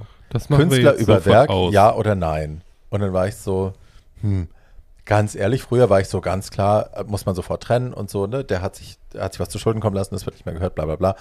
Dann fällt mir aber auch ein, auch weil wir die Queer Elders Folge hatten und weil mir dieses Ding auch zum ersten Mal so ganz klar geworden ist, es gibt so viele Leute, die so viel für uns getan haben, die, wo ich es nicht trennen kann. Ich kann es nicht trennen. Ich kann nicht sagen, Quentin Crisp ist für mich eine Persona non grata, weil sie das und das Total. über HIV gesagt hat, ähm, weil der einfach so wichtig ist. Vielleicht gibt es einen Zeitfaktor, vielleicht gibt es eine Wunde, die zu frisch ist. Also es gibt, Ne? also Ich würde jetzt Michael Jackson zum Beispiel heute nicht, wenn ich noch DJ wäre, ich würde es nicht mehr spielen. Ich packe es auch in keine meiner Playlists. aber ich schalte es auch nicht weg. So, und es ist nach wie vor gute Musik. Absolut. So. Äh, da sind wir uns nicht, da sind wir uns nicht einig, weil ich finde Ich ja, lache auch noch über Dem ich, Edna. finde ja, ich finde ja, äh, Michael Jackson hat nach Off the Wall nur noch überproduzierten Scheiß gemacht, aber mit dieser Meinung bin ich allein auf you. diesem Planeten. Ich weiß. Ja. Ähm. Aber wir haben dann auch über Marilyn Manson gesprochen, weil wir alle wissen, Marilyn Manson, ich bin ein riesengroßer Marilyn Manson-Fan und das nicht mehr zu spielen, ist für mich schwierig oder mich da auch nicht mehr standmäßig zu äußern, ist für mich schwierig. Ich realisiere aber auch, es gibt ein Inside Me und es gibt ein Outside Me. Also es gibt durchaus was, was ich mir erlaube, in meinen vier Wänden zu hören, zu sagen und zu genießen, worüber ich lache, wo, was ich genieße. Ähm, und es ist wahrscheinlich terribly unwoke, aber es gibt ein Inside Me und es gibt ein Outside Me. Es gibt Dinge, die perpetuiere ich au im Außen nicht. Ich werde außen nicht mehr Marilyn Manson und Michael Jackson auf Na der guck, Playlist das mache ich anders. Ich bin immer eins zu allen. Ich würde nie in meinem Leben irgendwie zu Hause was heimlich machen und draußen nicht dazu Es geht nicht nicht um- es geht um heimlich. Es geht Heimlichkeit, nicht um heimlich. ich. Es geht darum, ich verletze niemanden, wenn ich das zu Hause für mich tue und ich kann mich an der Musik erfreuen. Aber ich Ach so, werde du verletzt den nicht anderen. draußen was Ja. perpetuieren, als das ist völlig okay und das ist völlig normal. Ja. Wir alle können das tun. Ähm, und das mache ich ja damit, wenn ich es draußen tue, unkommentiert. Und meine Perspektive ist noch ein bisschen analytischer. Ich gucke mir halt das an, äh, was mit Natalie Wynn oder, äh, oder Lindsay Ellis im letzten Jahr passiert ist und finde das einfach nur noch hochgradig absurd. Äh, Natalie Wynn ist Counterpoints, die wirst du auch kennen, nehme ich an. Ich kenne sie auch nicht. Äh, das sind zwei sehr bekannte YouTuberinnen, zwei hochintelligente, also äh, Natalie Wynn ist auch eine Transfrau und äh, meiner Meinung nach die äh, intelligenteste YouTuberin, die gerade so zu haben ist. Äh, Lindsay Ellis und sie sind auch befreundet und die machen beide hochintelligente Popkultur äh, Kritik auf YouTube. Ich kann das nur empfehlen. Und die sind beide im letzten Jahr ähm, äh, also Natalie hat in einer Folge den Fehler gemacht, dass sie äh, über John Waters gesprochen hat und John Waters konnte nicht, also hat sie John Waters von Buck Angel zwei Sätze nachsynchronisieren lassen. Daraufhin ist die Frau gecancelt worden, weil sie ja transphob ist, weil sie ja mit Buck Angel zusammenarbeitet. Wow. Ähm, Buck Angel ist ein Transmann. und- By the äh, way. äh, So, äh, und, äh, und das gab innerhalb der Trans-Community sehr, sehr große Verwerfungen. Ähm, und Lindsay Ellis ähm, und Lindsay Ellis hat einen falschen Tweet eingesetzt und war dann monatelang gecancelt. Weil sie, ähm, es ging um einen Vergleich zwischen zwei Martial Arts Filmen, in denen asiatische Charaktere vorkommen. Äh, und daraufhin war sie dann schuld äh, an der äh, furchtbaren und zunehmenden Gewalt gegen die asiatische Ja, Community ja, in den genau. USA. Also und, wirklich ähm, Ruben. Kay, Ruben Kay, gerade. Ruben Kay hat, Ruben Kay ist ja ein, ich, kennt ihr Ruben Kay? Nein. Ist ein, ein, ein Drag-Artist, ein Boylesque-Artist, ganz toll, Australier, glaube ich. Ganz toll. Wahnsinnig politisch, wahnsinnig klug, wahnsinnig links. Wahnsinnig diese beiden Frauen auch. Und toll, toll, toll, toll. Und hat, der macht dann so atemlose Monologe, wo er so wirklich innerhalb von fünf Minuten 300.000 Wörter sagt, die alle on point sind und gut sind und toll sind. Und er hatte jetzt gerade einen, es ging ein Video von ihm viral, wo er sich, äh, es ging um Environmental Issues und so und dass wir jetzt irgendwie Global Warming und bla bla bla, dass jetzt bestimmte Dinge nicht mehr reversibel sind. Ähm, und er sagte halt dann so einem atemlosen drei Minuten Ding und hat dann gesagt, and bla bla bla, and the Chinese don't want to change this and that. Und es war in seinem Kopf war ganz klar, er redet von Chinese Government, er redet nicht von Chinesen an sich. So, er redet nicht von der Nationalität und Ethnie des Chinesen, sondern er redet von the Chinese Government als Entity und ähm, als Machteinheit. Und das war auch ganz klar. Und dann ging das aber viral und jetzt ist Ruben K. quasi gecancelt, weil er ja Anti-Asian Hate propagieren würde. Und also jeder Mensch, der nachdenken kann, Ja. weiß ja sofort, der zwei was Schritte, gemeint der ist. zwei weiß Schritte aus der Tür schafft. sofort, was gemeint ist und Also dieses- gegen wen er diese- spricht. diese Kultur, und dann wird er gecancelt wegen sowas dafür, dass er eigentlich das Richtige versucht zu tun. Ja. Er hat nur ein Wort vergessen ranzufügen und er hat es sofort auch hinterhergeschoben. Er hat sofort im nächsten Video hat er gleich gesagt, Leute, es war of course it was Chinese government, my bad und so. ich habe ja, ja. bla. Das Aber ist ja trotzdem- wie mit Laschet, der da lacht im Hintergrund, weißt du, und plötzlich ist er plötzlich der letzte. Also lass uns äh, bitte nicht von Laschet Nein, aber, aber das sind alles so Beispiele, wie die Öffentlichkeit heute jemanden äh, zerstören kann aufgrund von einer bestimmten angeblichen richtigen oder falschen Also Tatjana, Meinung. Politikern, die, die den, Ja, denen das was- Feingefühl ja, fehlt, ja, ja, ja, an einer, ja. an Aber- einer tragic nein, ja, Zeit nein. nicht zu lachen, während andere Leute sprechen. Nee, wenn der dahinter stand und nicht gehört hat, was der vorne gesagt hat und sein Druck daraus Dir muss doch bestand, trotzdem um klar sein, den dass du Druck da loszuwerden. nicht lachen nö, kannst. Nö, ich hätte da vielleicht auch gelacht. Ich finde das nicht unmenschlich, da zu lachen, weil er nicht über irgendwas gelacht hat, was gesagt wurde, sondern weil der da irgendwie, das ist eine rheinische Frohnatur, der hat da irgendeinen Witz erzählt. Aber das wollte ich gar nicht Ja, ich sagen. find's Ich, wollte einfach nur jetzt sagen, Voll. dass die, da, guck, und so kompromisslos, so kompromisslos wie ihr jetzt seid, sind die ja auch, die diese anderen Leute Wir haben gesagt, dass es pietätlos ist. Und Wir haben gesagt, ganze, Laschet diese ganze. Kultur, so jemanden äh, hopp oder top, friss oder stirb, das finde ich äh, ganz furchtbar. Und am Ende des Tages steht doch dahinter die eigene Haltung. Also mir kann es doch nicht scheißegaler sein, was Leute über mich denken, ob die mich canceln oder nicht.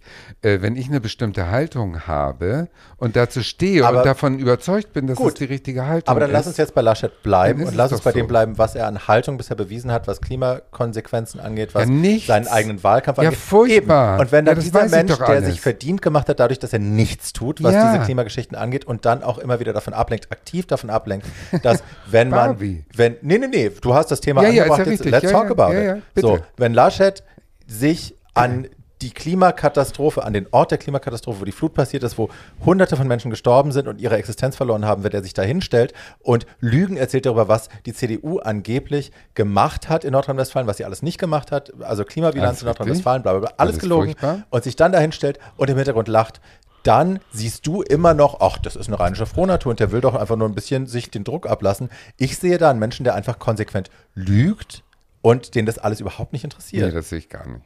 Ich sehe einen How? völlig unfähigen Politiker, der da rumlügt, das sehe ich auch alles, aber ich sehe dann einen, der nach hinten tritt, der sich nicht mehr bewusst ist, dass er da im Bild ist und der irgendwie um seinen Druck, weil der natürlich dieses ganze Elend da gesehen hat und die Toten in der Behalle und was alles, dass der da irgendeinen blöden Witz macht, um seinen Druck loszuwerden, ist dumm, aber es Schatz, ist der menschlich. kandidiert nicht für eine Das kann- Dragshow. Ja, ist doch der egal. kandidiert nicht als Klassensprecher, Na der kandidiert als Bundeskanzler dieses Landes. Ja und? Wenn dem. Pietät technisch nicht die Schwere der Nee. Situation bewusst ist und wenn er es nicht mal schafft, hochgegriffen.